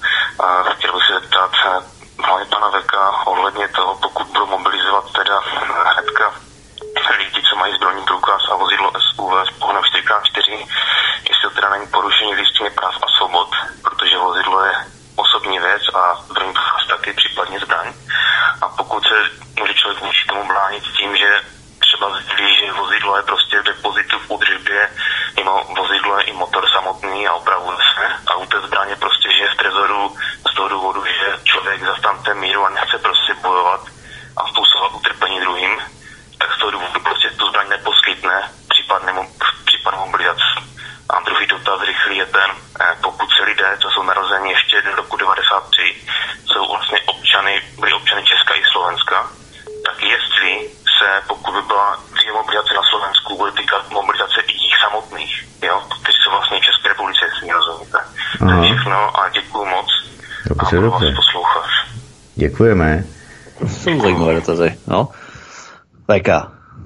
No, akorát, že jsem slyšel jenom z toho prd, protože zase prostě já tady mluvím eh, do prázdna, že jo, na halalí, že neslyším vůbec nic.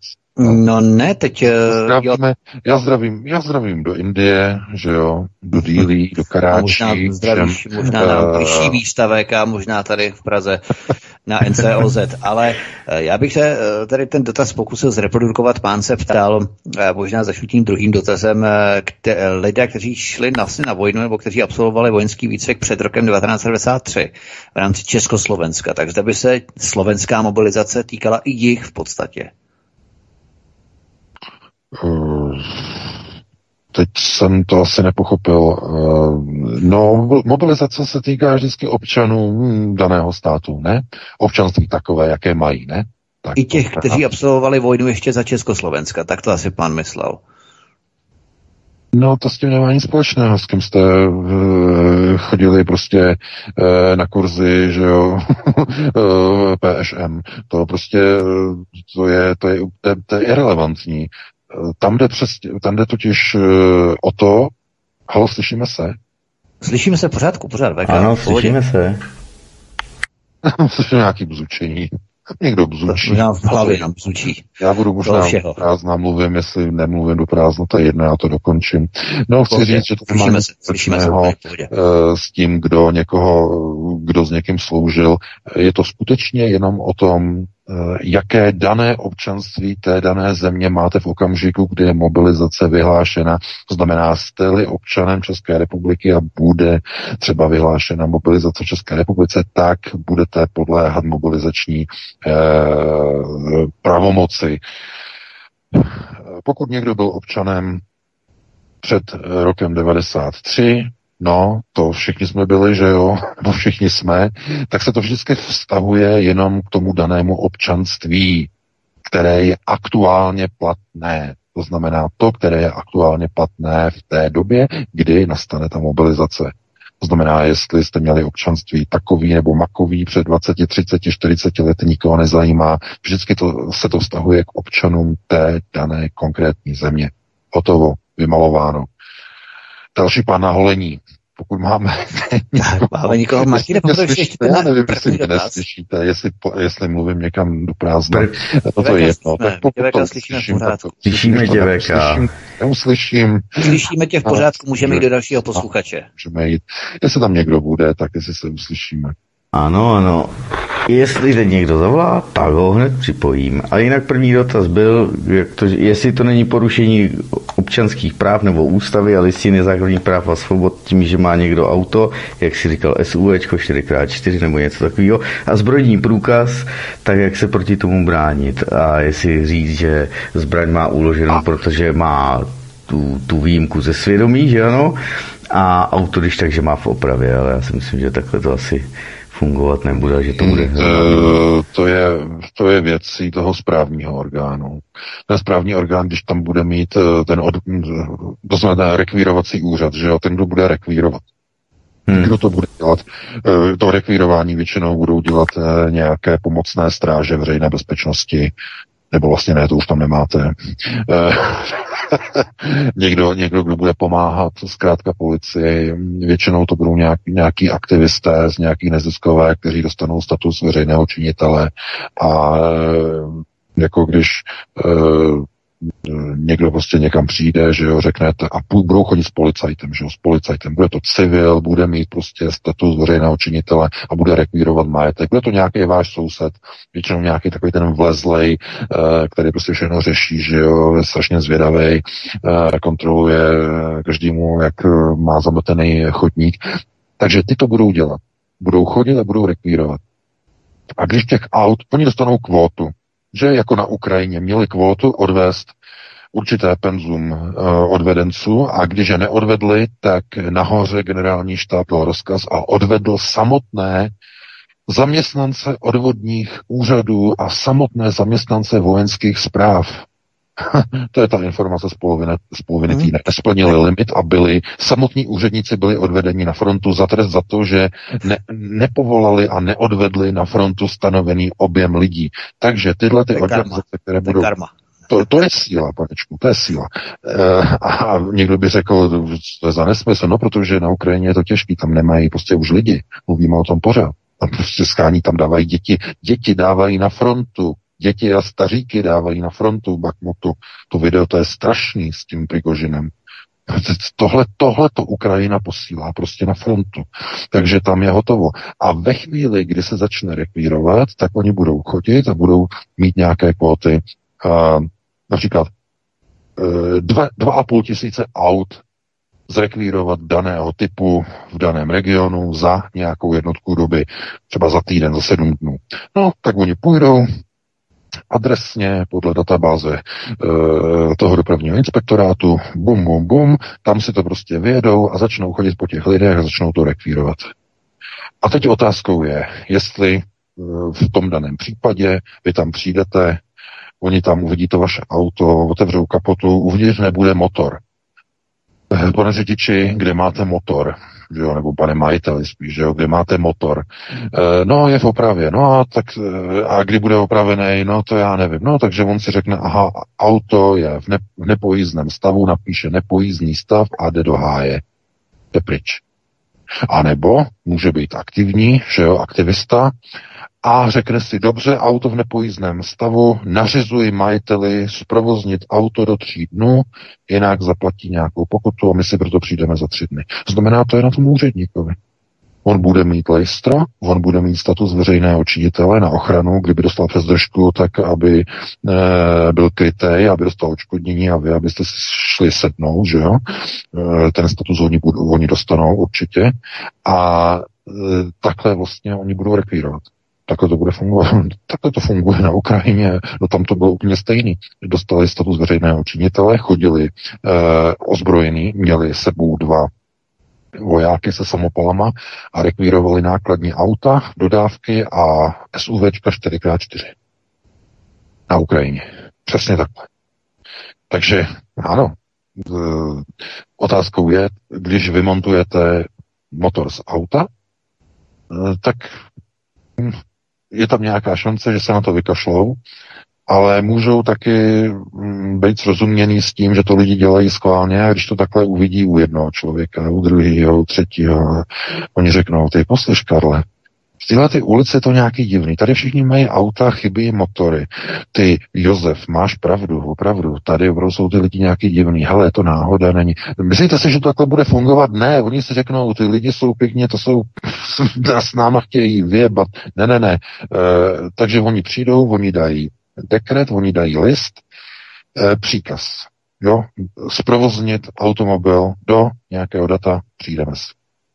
A když ne, tak e, bude to paragraf, pozor, pozor, paragraf braného zákona sabotáž, sabotování mobilizace. A tam je natvrdo 10 let. E, to už je na umění toho člověka, e, který bude dělat to rekvírování. On řekne, milý pane, tohle to jste zkusil naposledy. Ten motor, který máte někde za barákem schovaný, tam namontujete zpátky a my si pro to auto zítra přijdeme. Když tam ten motor nebude, dostanete flaster, paragraf, sabotování mobilizace, půjdete si sednout na 10 let. Řekne ten komisař. A v tom okamžiku v té ulici budou mít všichni namontovaný v těch autech ty motory zpátky. To vám garant. Takže pozor, nemyslete si, nemyslete si. Známe naše pappenheimské. Na to nezapomínejte. No, takže takhle bych na to reagoval a pustíme se do dalšího volajícího. Dobře, dobře, vydržel na telefonu, tak ho hned připojuji. Svobodný vysílač, můžete položit dotaz. Dobrý večer, pane VK. Já se vás chcem opýtat takovou věc. Já si myslím, nevím, jaké jsou nálady v, Čes, v Česku, ale já jsem tak zamýšlel na tu mobilizáciu a paradoxně tá mobilizácia aspoň na Slovensku. Nám môže pomôcť.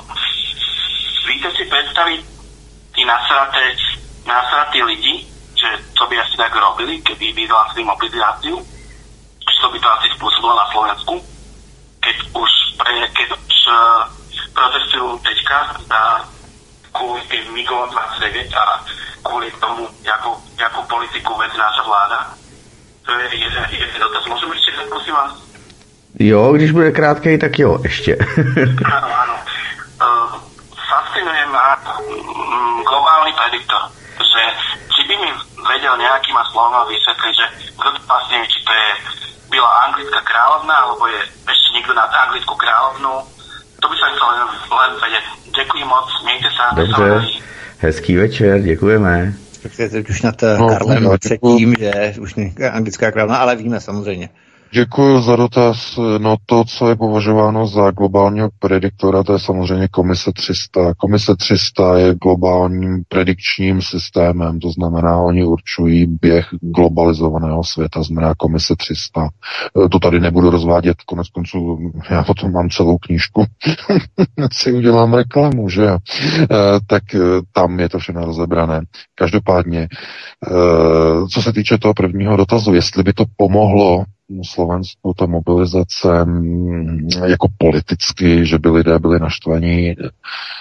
Uh, já bych tady řekl, podívejte se na tu Ukrajinu. Myslíte si, že Ukrajinci byli nadšení, eh, až na výjimku těch, těch nácků, těch největších nácků, kteří křičeli a kteří se stavili do těch odvodových front koncem února minulého roku na Ukrajině, tam měli vlaječky a jdeme do války, že jo. E, no, to byli ti nadšenci, ti nereprezentovali normální Ukrajince, jo. To jsou magoři, to jsou progresivisté, um, úplně mimo. Takže ti už jsou, mimochodem, ti už jsou dávno po smrti. Všichni. V těch 750 tisících uh, pak je všech, da? tak ti už jsou všichni po. Ale, co slučilo? Kdo tam teď je odváděný na tu frontu? Uh, staří lidé, uh, nezletilí kluci, Protože ti, kteří mohli být odvedeni, to znamená muži, že jo, tak ti už jsou po smrti. Ti už jsou zastřeleni. A pokud teda bychom se dívali na ty Slováky, tak by to bylo asi stejné na tom Slovensku. Předpokládám.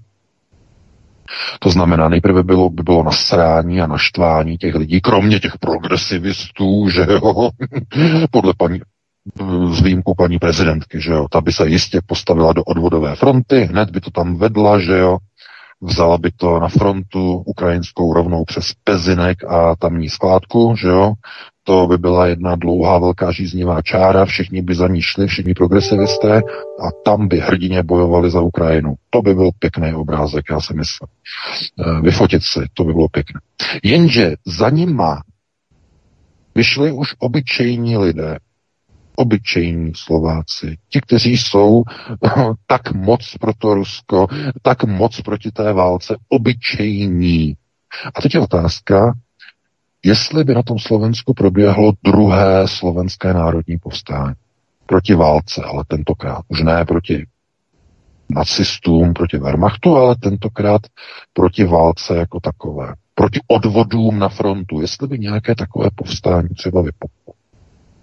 To je otázka. Protože pokud by nevypuklo, tak i oni by museli takzvaně srazit podpatky a prostě nechat se na tu frontu odvést. Třeba by doufali, že přeběhnou frontu, přejdou k Rusům a tak dále, ale e, to nasrání, naštvání samo o sobě na začátku nic neřeší.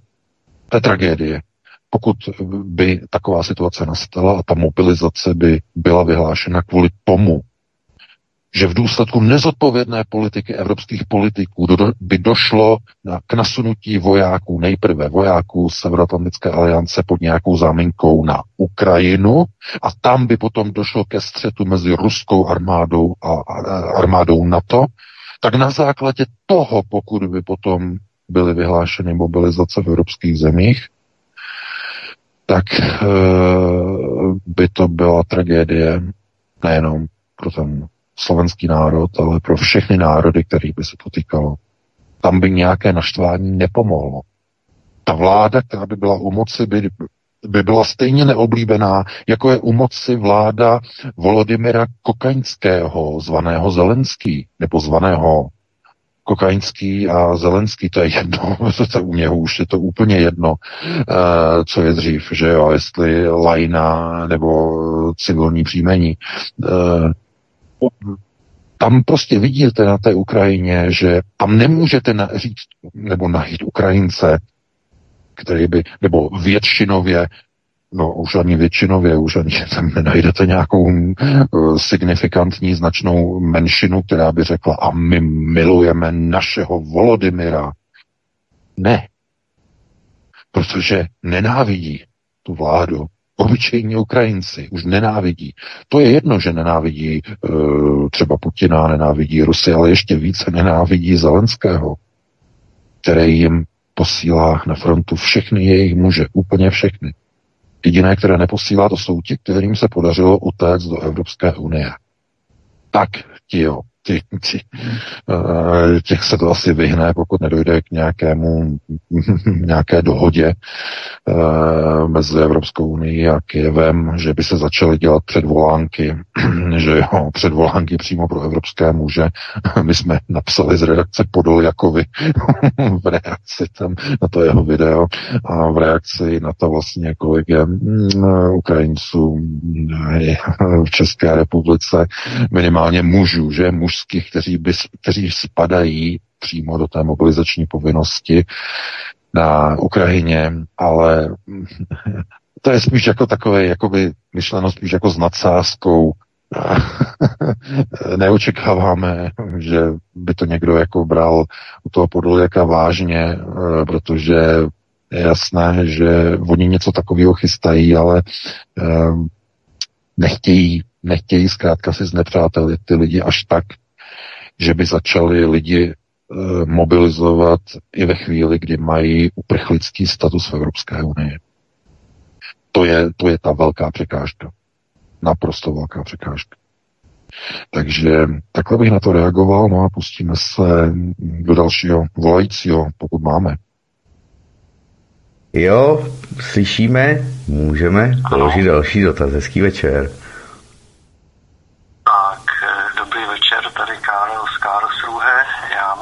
dotaz eh, s tou mobilizací, kdyby to náhodou vypuklo, eh, jak vlastně bude česká vláda řešit eh, lidi, Čechy, kteří žijou dlouhodobě v zahraničí, respektive žijou třeba v rámci zemí Evropské unie, ale vlastně vůbec nemají trvalý bydliště na území České republiky.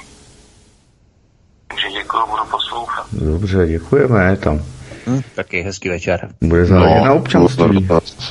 Děkuji za dotaz. No, tak to zřejmě z nějakého důvodu eh, oni neřeší ani ty Ukrajince v těch různých zemích, eh, protože to, co oni nechtějí, je destabilizace Evropské unie. Jo, destabilizace. Proto oni budou chtít na tu Ukrajinu poslat jenom profesionální vojáky. Budou se chtít té mobilizaci maximálně co nejvíc vyhnout, ale oni musí počítat s tím, že pokud to udělají a pošlou tam profesionální vojáky pod nějakou záminkou, nějaké asistenční mise, cokoliv, eh, tak oni musí počítat s tím, že tam je obrovské riziko střetu mezi ruskou armádou a těmito vojsky NATO. Musí s tím počítat. Tomu se nejde vyhnout. A co se stane ve chvíli takového střetu, no to ví jenom pámbu. A jak velký střet to bude? Kolik tam toho ti Rusové vymlátí, nebo obráceně v odvětě na to, kolik vymlátí e, těch Rusů, ti, ti to uvidí, tam jim spadnou e, hodiny, e, že jo, jak mají Balšoj teatr, že mají, tak tam jim spadnou úplně všechny hodiny ty pozlacený, který tam mají, jo, takový ty pěkný. Tam jdete vlastně ta, ta hlavní vstupní hala, že jo, tam hm, moc, moc pěkný. A všechno jim tam spadne, úplně kompletně všechno jim spadne. A pošlou na tu Evropu co? Rakety a co ponesou konvenční hlavice, a nebo i operačně taktické uh, hlavice, uh, nukleární hlavice. Jak to bude? To znamená, v té Evropské unii to nevědí. Nevědí, co se stane. To znamená, musí mít i ty mobilizační plány nějak připravené. A jak by to bylo uh, s tím povoláváním, znovu říkám, selektivně. Selektivně, oni se budou snažit selektivně. To znamená, lidi, kteří jsou uvnitř České republiky primárně, selektivně. A ne všechny, jenom ty, kteří splňují něco. To znamená, v posledních letech byli na nějakém cvičení. Když nebyli, tak aspoň mají pozitivní vztah e, k prostředkům. Jo, to je kódové označení. Pozitivní vztah k prostředkům. Co to je? No člověk, který má zbraně. Jo? Takže eh, když máte nějakou zbraň, to znamená jste držitelem zbrojního průkazu, tak jste v hledáčku automaticky. Automaticky tam prostě na vás namíří tohodle člověka chceme. Dále samozřejmě lidi, kteří mají auta, eh, že jo, mají na dopravním inspektorátu, že jsou majiteli aut s pohonem 4x4. Myslíte si, že když máte něco levnějšího, eh, že třeba, já nevím, dáči a že jo, dáči, jak se to jmenuje, takový to toaletní autíčko 4x4 uh, Duster. Das, ano, Duster. No a to, to, nevím, jestli to má nebo nemá, ale jakmile to má pohon 4x4, v tom okamžiku je zájem o takové auto pro vojenské účely do terénu. To znamená, všichni majitelé těchto těch aut, dokonce i oktávku, když tam máte nějaký ten Haldex 4x4, že jo, nebo máte Superpa s Haldexem, nikdy jsem nepochopil, kdo potřebuje 4x4 na normální prostě auto, jako sedanový auto, jako 4x4, co je to za lidi, tohleto, ale ne, ono jako, že to třeba líp má, sedí to líp na silnici, když to trošku klouže, tak ten Haldex tomu trochu pomůže, ale to, to jsou auta, které oni budou rekvírovat v první linii, v první řadě. Hele, on má, hele Karle, on má 4x4, no tak mu to zrekvírujeme. Zatímto, co ten má předokolku jenom a finito, tak eh, o to zájem mít nebudou. Samozřejmě. Však zase se můžeme podívat na tu Ukrajinu. Podívejte se, co oni tam rekvírují. Všechno 4x4. Toyoty, Mitsubishi, eh, ty Suzuki Vitara, všechny jsou 4x4. Všechny jsou zrekvírovaný úplně kompletně. To znamená, to je to první, po čem oni půjdou. No, e, takže takhle bych na to. A jo, abych to teda uzavřel, tak e, jak říkám, pokud to bude selektivní mobilizace, tak oni nebudou řešit nějaké lidi někde, mm, co žijou v Americe, na Novém Zélandu nebo někde, Bůh kde. Eh, zkrátka jim jde o úzké, specifické skupiny lidí, kteří jsou v České republice. Pokud, by to, pokud se bavíme o České republice. A stejně tak o Slovenské a podobně. Takže tak bych na to reagoval a půjdeme na dalšího, eh, kdo nám tam čeká.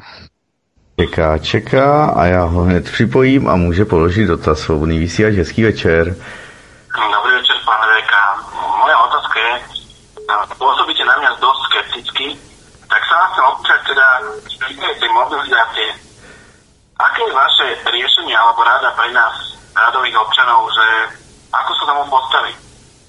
No, ako ja sa tomu chcem postaviť buď tak, že sa nechám zatvoriť, alebo zaplatím pokutu 1700 eur, alebo sa nechá zatvoriť za vlasy na Slovensku. Ale o tom, ako zomrem, chcem rozhodnúť ja. Takže to je moja otázka. Prajem pekný večer, máte sa roví. Děkujeme, hezký večer. No, podívejte se. E, otázkou je, kolik lidí, e, protože oni nemůžou zavřít všechny, ale můžou zavřít pár. Teď je otázka, kolik lidí odmítne skutečně e, na tu, mo- e, ale zase zároveň, aby jsme si nepletli pojmy a dojmy, co je to mobilizace. Pozor, pozor, pozor, protože spoust, spoustě lidí tohleto jakoby splývá nějak dohromady. Jakmile slyší mobilizace, tak hned si představí, Ježíš Maria, no to je válka, dají mi flintu, obliknout do uniformy a už jsem v první linii na Donbasu. Ne, ne, ne, ne, ne, ne, ne. Mobilizace Eh, znamená, že jste k dispozici státu k plnění nějakých úkolů, nejenom těch válečných.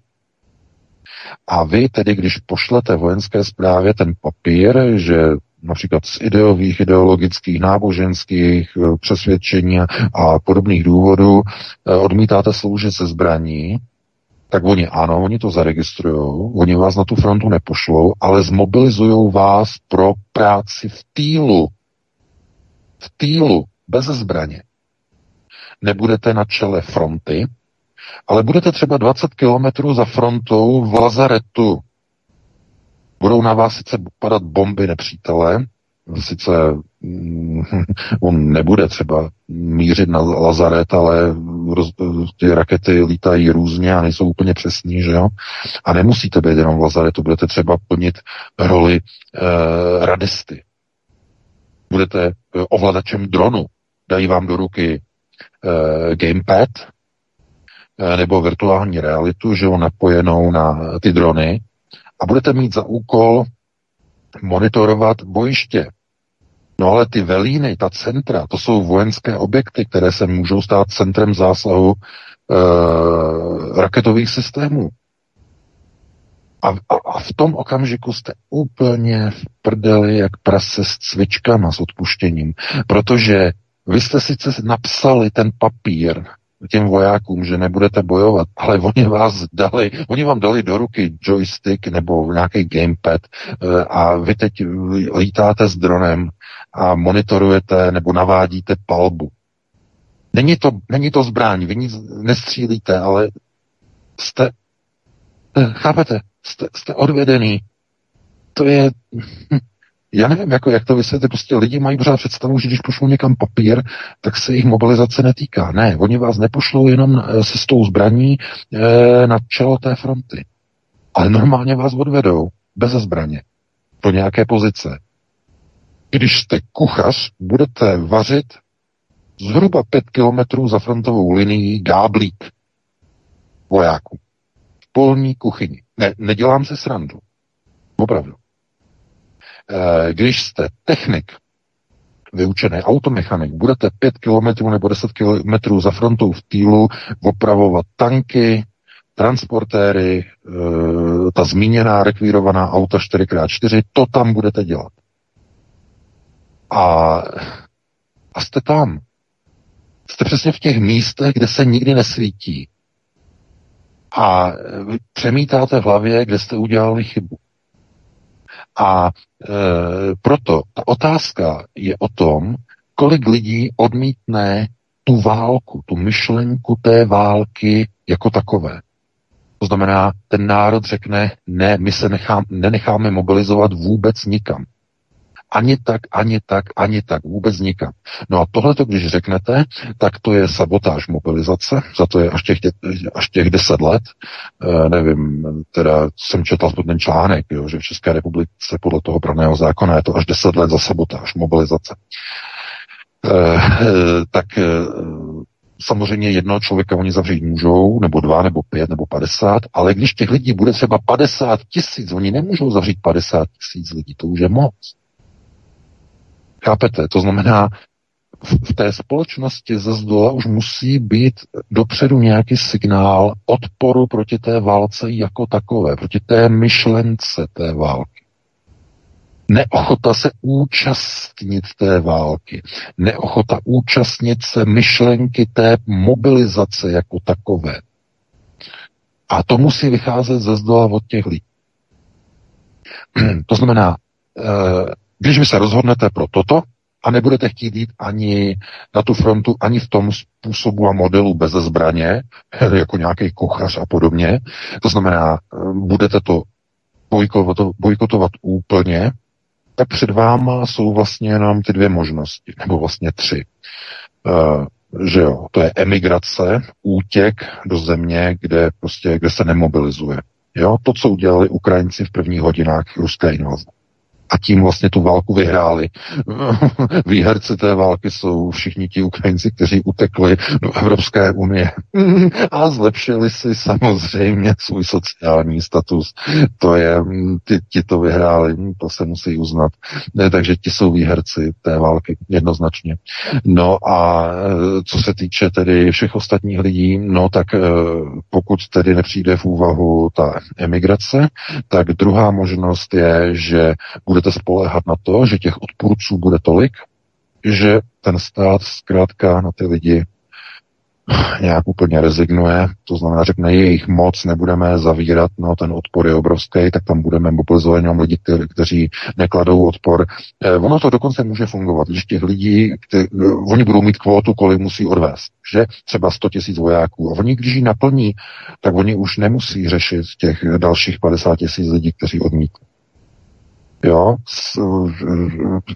ten problém začne ve chvíli, kdy oni nenaplní kvotu, budou potřebovat naplnit a lidi jim budou odmítat. Tam začne to štěpej.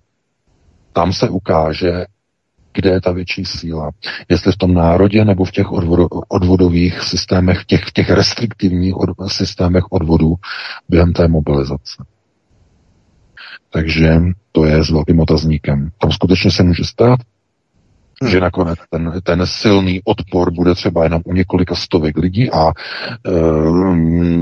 to vám garantuji, ty oni zavřou na těch deset hmm. let úplně bez problémů. To je právě Takže to bylo reagoval 40 tisíc.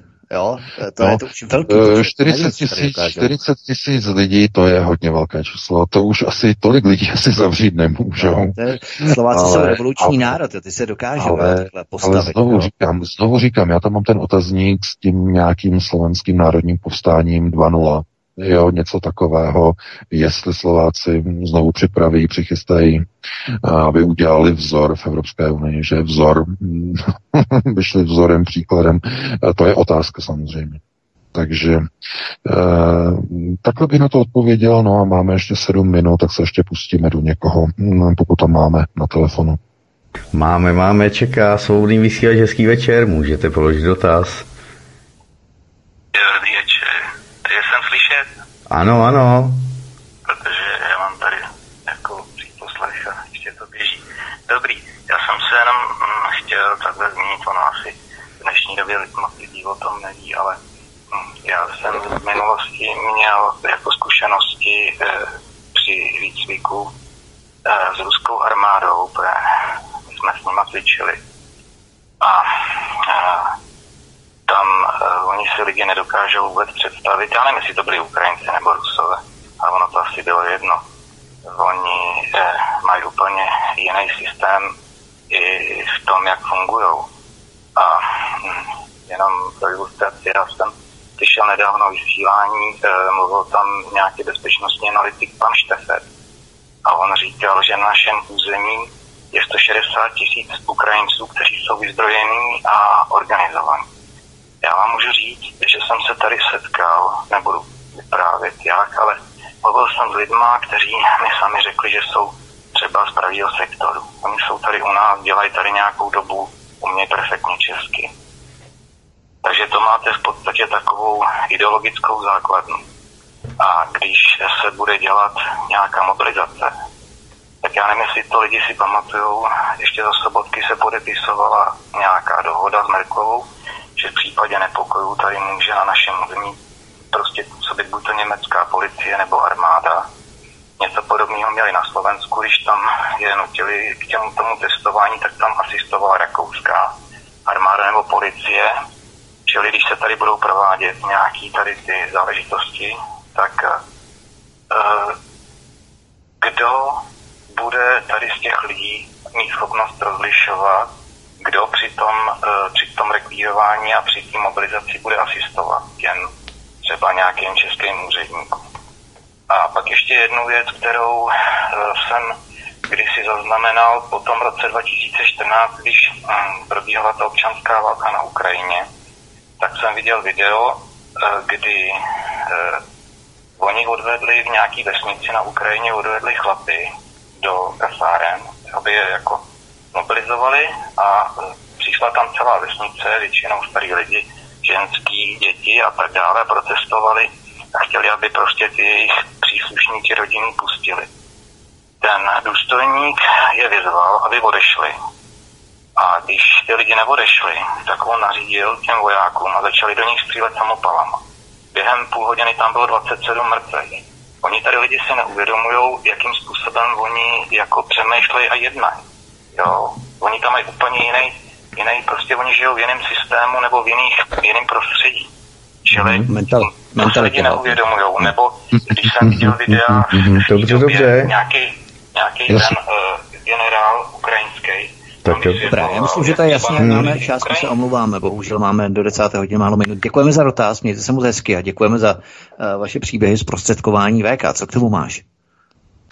No, to mi není cizí. Samozřejmě pán popisuje něco. Mentalita ruská ukrajinská je něco, čemu se říká e, rosijský mír. E, ruský, ruský svět. Jo, a to je, e, no, ta mentalita je samozřejmě jiná, je jednoznačně jiná. E, teď bychom mohli jako s nějakými přesahama e, to ho zhodnocovat. E, e, víte, ty oběti, které přinesla rudá armáda, tedy sovětská armáda, za druhé světové války, to se neobjevilo tak jako vodníku z ničeho. To je právě kvůli tomu charakteru toho národa, nebo těch národů toho sovětského eh, svazu. Eh, oni tomu říkali dříve eh, sovětský mír, sovětský svět, dneska bychom tomu říkali spíš, že, ten rosyjský a eh, je to de facto popisuje to jedno a to tež, to znamená hm, uh, jak to říct diplomaticky. Cílem uh, hodnota, hodnota vlasti v ruském míru nebo v ruském světě, hodnota vlasti je výše postavená, než je hodnota lidského života.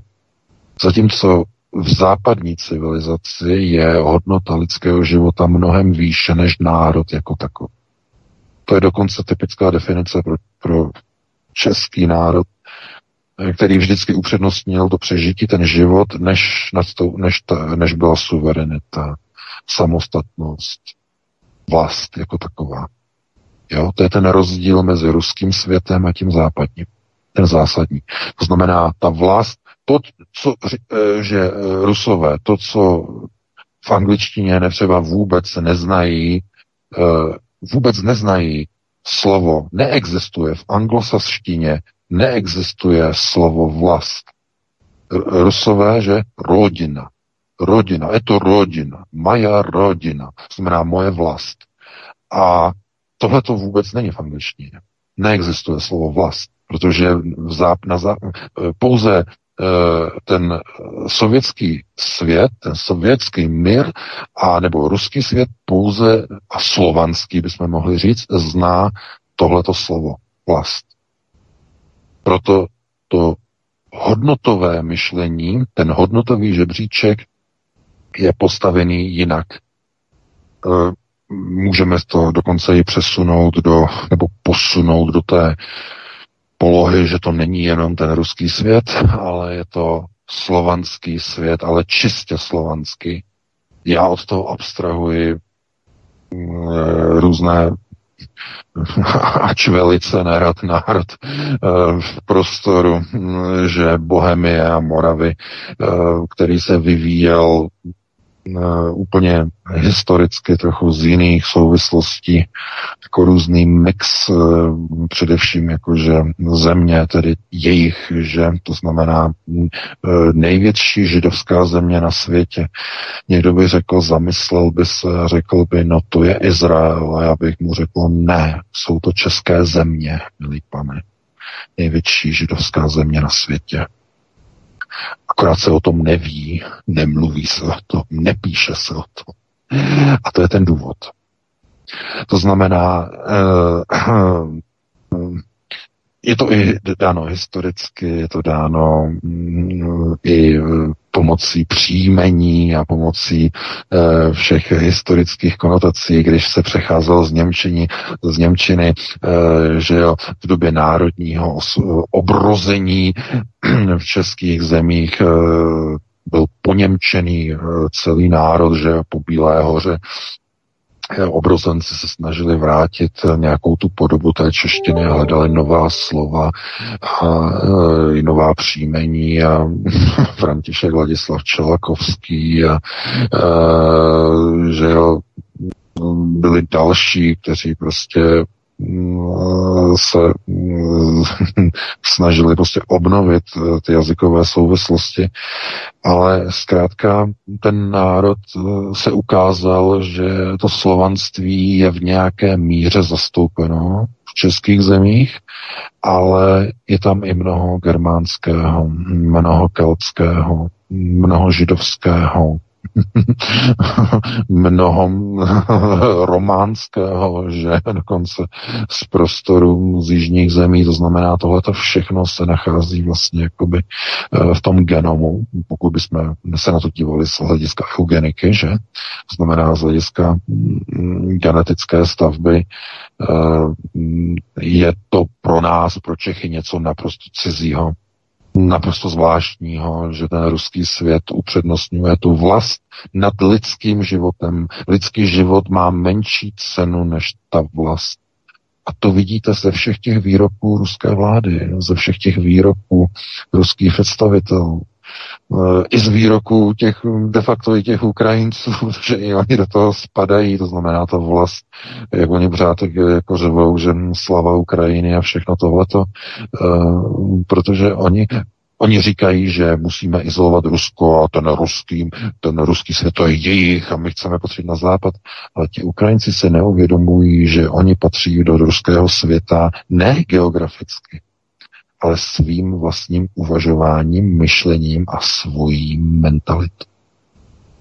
Takže Eh, to je s velkými přesahy. Eh, opravdu velkými a máme už tři minuty po 22. hodině, takže to bylo poslední, to bylo dneska poslední. Eh, vážení přátelé, doufám, že se vám to líbilo, že jste s námi vydrželi, i když byly technické problémy. Já se loučím s tebou Vítku, s tebou Martine. No a vy všichni, pokud si nás naladíte opět za týden, opět v pátek po 19.30, tak přineseme nové aktuality z domova i ze světa. Vy si to opět užijete, no a příští týden si samozřejmě užijete pracovně, e, zejména si tedy e, užijete nadcházející víkend a pro tuto chvíli vám přeji krásnou dobrou noc. Já se sebou také učím VK, měj se moc krásně, s tebou taky Martine i s vámi, milí posluchači, děkujeme, že nás sdílíte, podporujete, píšete nám, sdílíte nás, cokoliv, jakákoliv interakce, jakákoliv propagace se maximálně vítá. Takže to je všechno od mikrofonu a zdraví vítek, mějte se hezky, pokud dál se trváte u poslechu svobodného vysílače, máme pro vás přichystané další programy, pokud jdete spát. Dobrou noc, hezký večer. Tak, tak, tak, prý mám něco zahrát. Nakonec tady slyším, nebo spíš vidím, dámy a pánové, děkujeme za pozornost a jdem teda něco zahrát. Mějte se krásně. A Studio Praha, Míša Kyselka je nachystaný s dalším vysíláním, jak tak na to koukám, takže jdeme na to. Prosíme, pomožte nám s propagací kanálu Studia Tapin Rádio Svobodného vysílače CS. Pokud se vám tento nebo jiné pořady na tomto kanále líbí, klikněte na vaší obrazovce na tlačítko s nápisem Sdílet a vyberte sociální síť, na kterou pořád sdílíte. Jde o pouhých pár desítek sekund vašeho času. Děkujeme.